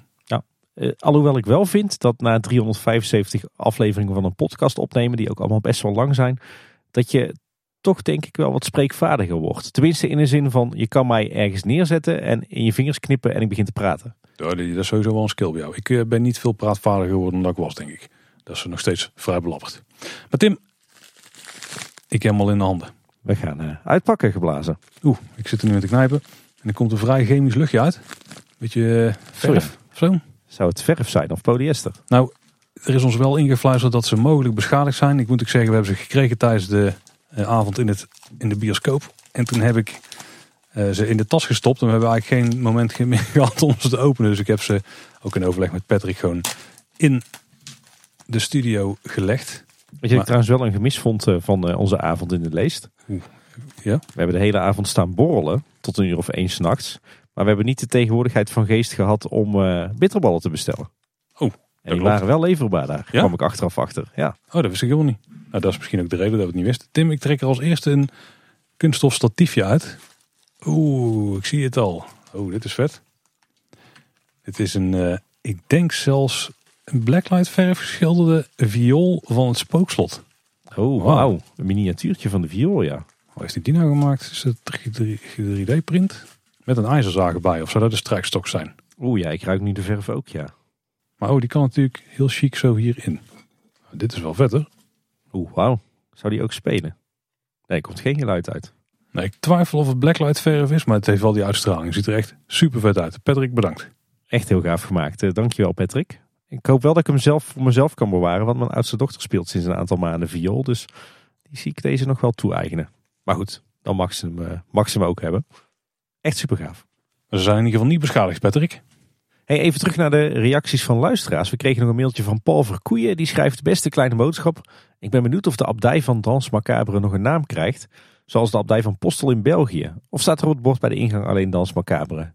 Een mooie naam zou zijn de abdij van Capelle van Kaatsheuvel. Hoe denken jullie hierover? Met vriendelijke groet, Paul Verkoeien. Nou Paul, wat vind je van het idee van Paul? Hij eh, een topnaam. Ja, dat wij van de kapellen van Kaatsheuvel. Dat zou wel een hele dikke referentie zijn, hè? Nou ja, van alle opties vind ik hem wel de beste eigenlijk. Ja, van de opties wel. Ik, vraag me af of ze überhaupt een naam gaan geven, hoor. Op die vaandels van het muziekconcours staat ook niks. Nee. Nee. Jeroen heeft natuurlijk wat hints gegeven dat, dat we de hele story van de abdij een beetje kunnen meemaken. Op verschillende plekken in en rondom eh, de abdij zelf. Dus hij zal ooit een naam hebben gehad, ja. Of we die gaan zien. Ah, eigenlijk is hij wel vet, hè? de abdij van Capelle van Kaatsheuvel. Want de abdij staat natuurlijk in Kaatsheuvel. Ik zou die al echt heel gaaf vinden hoor. Niet te veel in your face. Maar ergens in een hoek, ergens op een steen of zo. Of, uh... nee, jongen, op een, een half afge, een half weggerold bord wat dan nog ergens ligt of zo. Dat je het zo net... Ja. Oh, ja, of, wel... ja, nee, gebeiteld in natuursteen.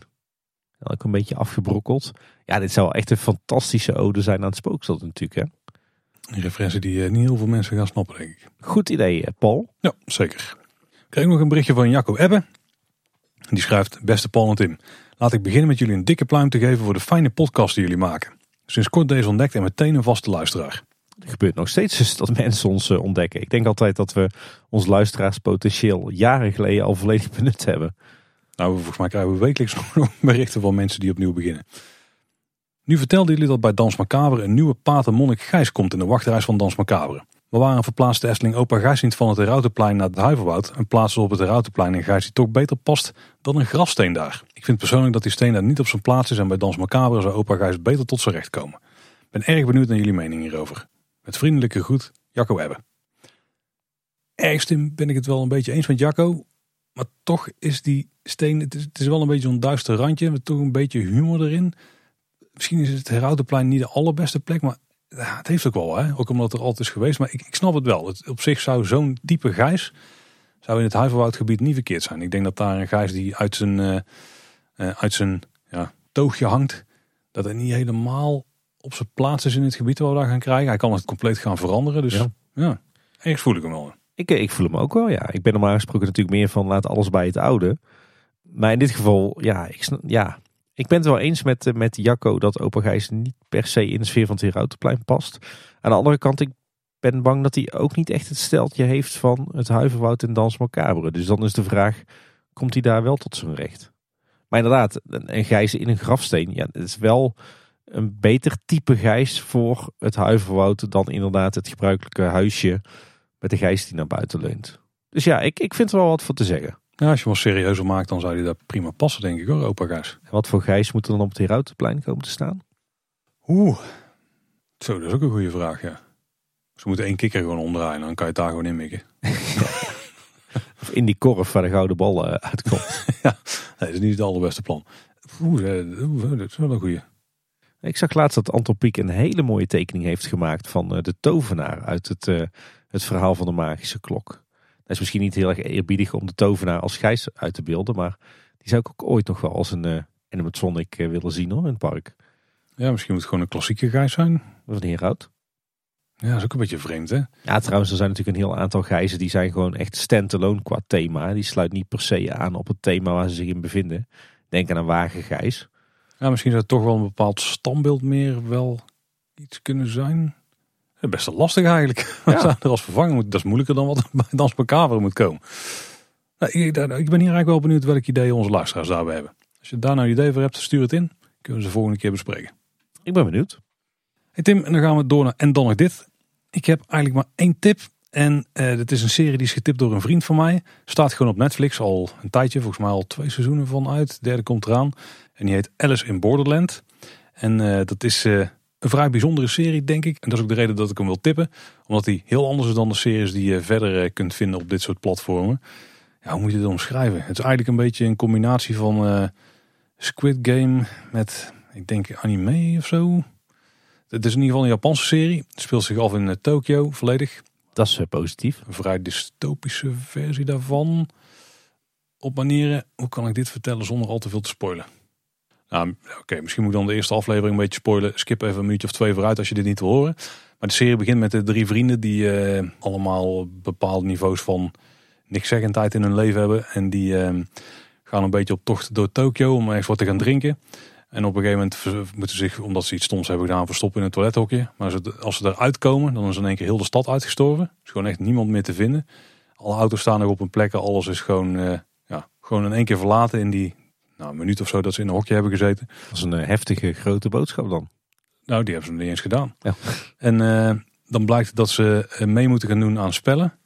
Want als het donker wordt, dan ligt er bepaalde arena's op. En als ze niet meedoen aan die spellen, dan nou, dan overlijd je. Het is niet zo'n hele gezellige serie. Het is ook best wel uh, gewelddadig en grof. Dus zeker niet geschikt voor de jongere luisteraars onder ons. Wat me vooral aan die serie aanstaat is dat er, zit wel een soort mysterie achter. Want je wil weten hoe het allemaal zit. En daar geven ze best wel mooie hintjes naartoe. Maar er zitten zoveel anime-invloeden in. Dat is echt niet normaal. Gewoon karakters met bepaalde haardrachten waarvan je denkt van... Oh, dat is wel, eh, zou ik niet zomaar verwachten in het echt, zeg maar. En ook bepaalde trekjes en steltjes. En dat gewoon in een gefilmde serie. Ik, ik trek daar wel. Ik vind anime meestal wel heel vet. En eh, die comedy die ze hier hanteren, die is wel heel tof.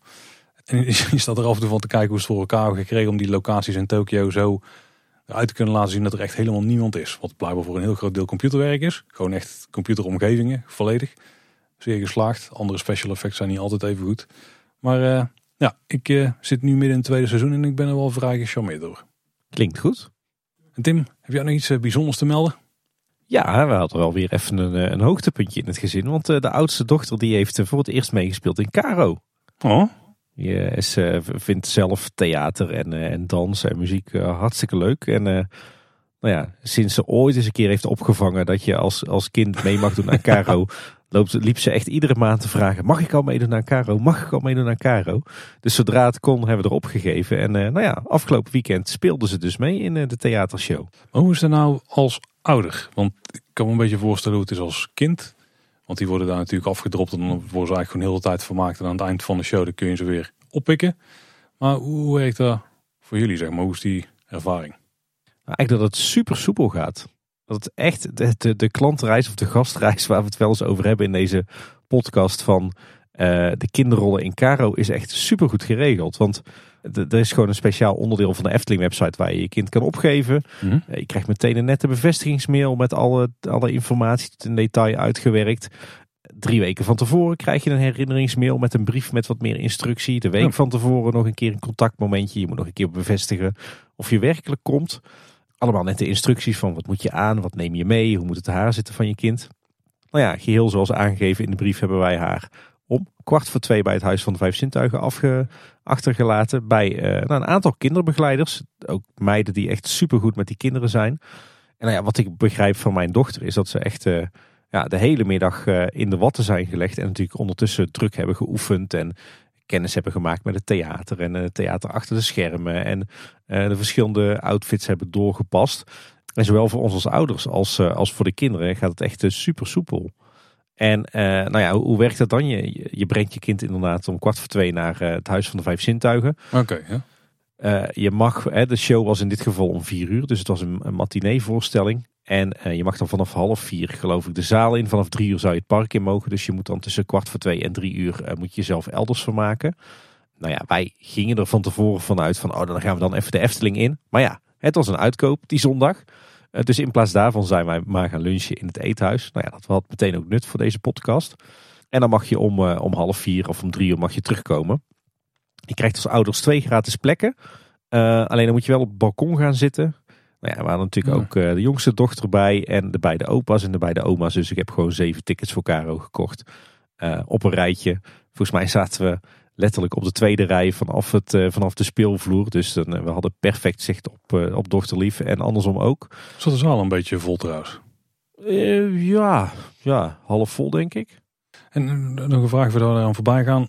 Als je je kind komt afgooien, dan doe je dus ruim na het middaguur, normaal gesproken. Ja. Krijg je dan ook uitrijdtickets of zo om, om niet het park in te gaan? Want die optie was voor jullie nu niet. Je krijgt twee uitrijdkaarten zelfs. Dus één keer om dan om kwart voor twee weer ah, de trein te verlaten. En dan zeggen ze zelf, uh, uh, vermaak jezelf in Kaatsheuvel. Dan denk ik, nou, uitdaging. uh, en je krijgt daarna dus weer een, een, parkeerkaart om dan na de voorstelling weer uit te rijden. Dus dat is allemaal super goed geregeld.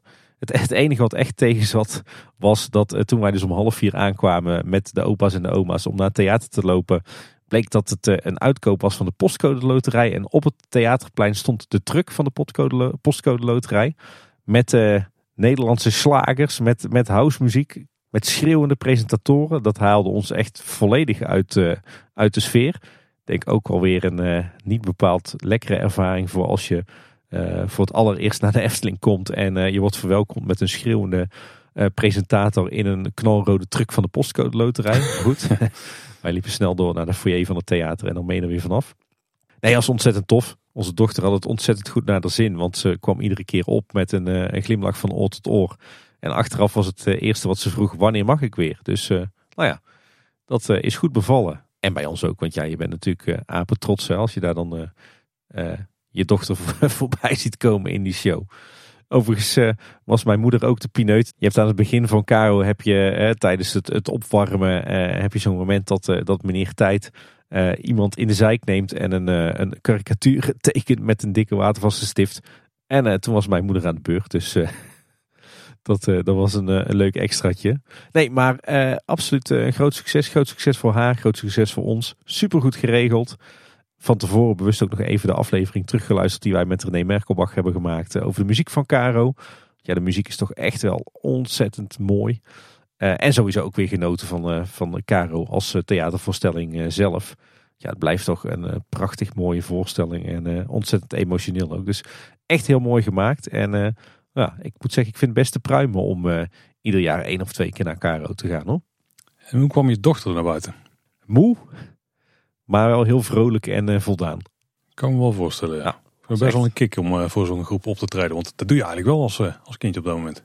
Ja, absoluut. Maar het scheelt wel dat die kids natuurlijk allemaal een beetje van dezelfde leeftijd zijn. En zich aan elkaar een beetje optrekken. En ze worden gewoon super goed begeleid en in de ja. ratten gelegd. Dus nee, vanuit haar alleen maar enthousiaste verhalen.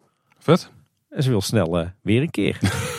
dat is een verslaving. In ieder geval, uh, mocht je zelf kinderen hebben die het leuk lijkt, ik kan het echt alleen maar aanraden. Er kleeft echt geen enkel nadeel aan. Het is allemaal super goed geregeld en, uh, en super toegankelijk voor die kids. Dus laat ze gewoon lekker meedoen. Ik kan het echt dubbel en dwars aanraden. Hey, tot slot ook nog twee kijktips voor mij. nieuw op de publieke omroep is het tweede seizoen van Het Verhaal van Nederland. Ken je misschien nog wel van een aantal jaar terug. Mm serie waarin eh, Daan Schuurmans je meeneemt door eh, de historie van Nederland. Een tweede seizoen draait rond het huis van Oranje Nassau, dus ons, eh, ons koningshuis. En heeft eigenlijk ja, bijna dezelfde opzet als het eerste seizoen. Maar dan draait het dus om de familie Oranje Nassau. Absoluut een, een aanrader als je wat hebt met geschiedenis of met het, het Koningshuis. en nog een toffe aanrader, of ja, tof is een verkeerd woord, maar een hele aangrijpende serie op Netflix die onder je huid kruipt en je niet meer loslaat. Alba, een Spaanse serie over, nou, niet zo leuk onderwerp, maar nou, heftige serie, maar wel een kijktip. Ja, en dan zijn we weer door de aflevering heen. Wil je nou iets anders kwijt? Heb je een vraag voor ons of wil je jouw idee droppen voor wat het dan toch een gijs kan zijn op het Routenplein, anders dan gijs? Oeh, slimme toon. Die had ook een grote mond. Maar die is wel heel klein. Dat is waar. Kun je alleen maar kleine propjes in weggooien. Dan eh, kun je die op verschillende manieren bij ons krijgen. Social media is denk ik het makkelijkste. Als je naar kleineboodschap.com slash volgen gaat, vind je alle plekken waar we te vinden zijn. Ben je op de site en dan kun je er ook onze eh, contactformulier vinden. Of je stuurt een wat langer bericht, misschien zelfs wel een voicemail via de mail. Dat is naar info.kleineboodschap.com.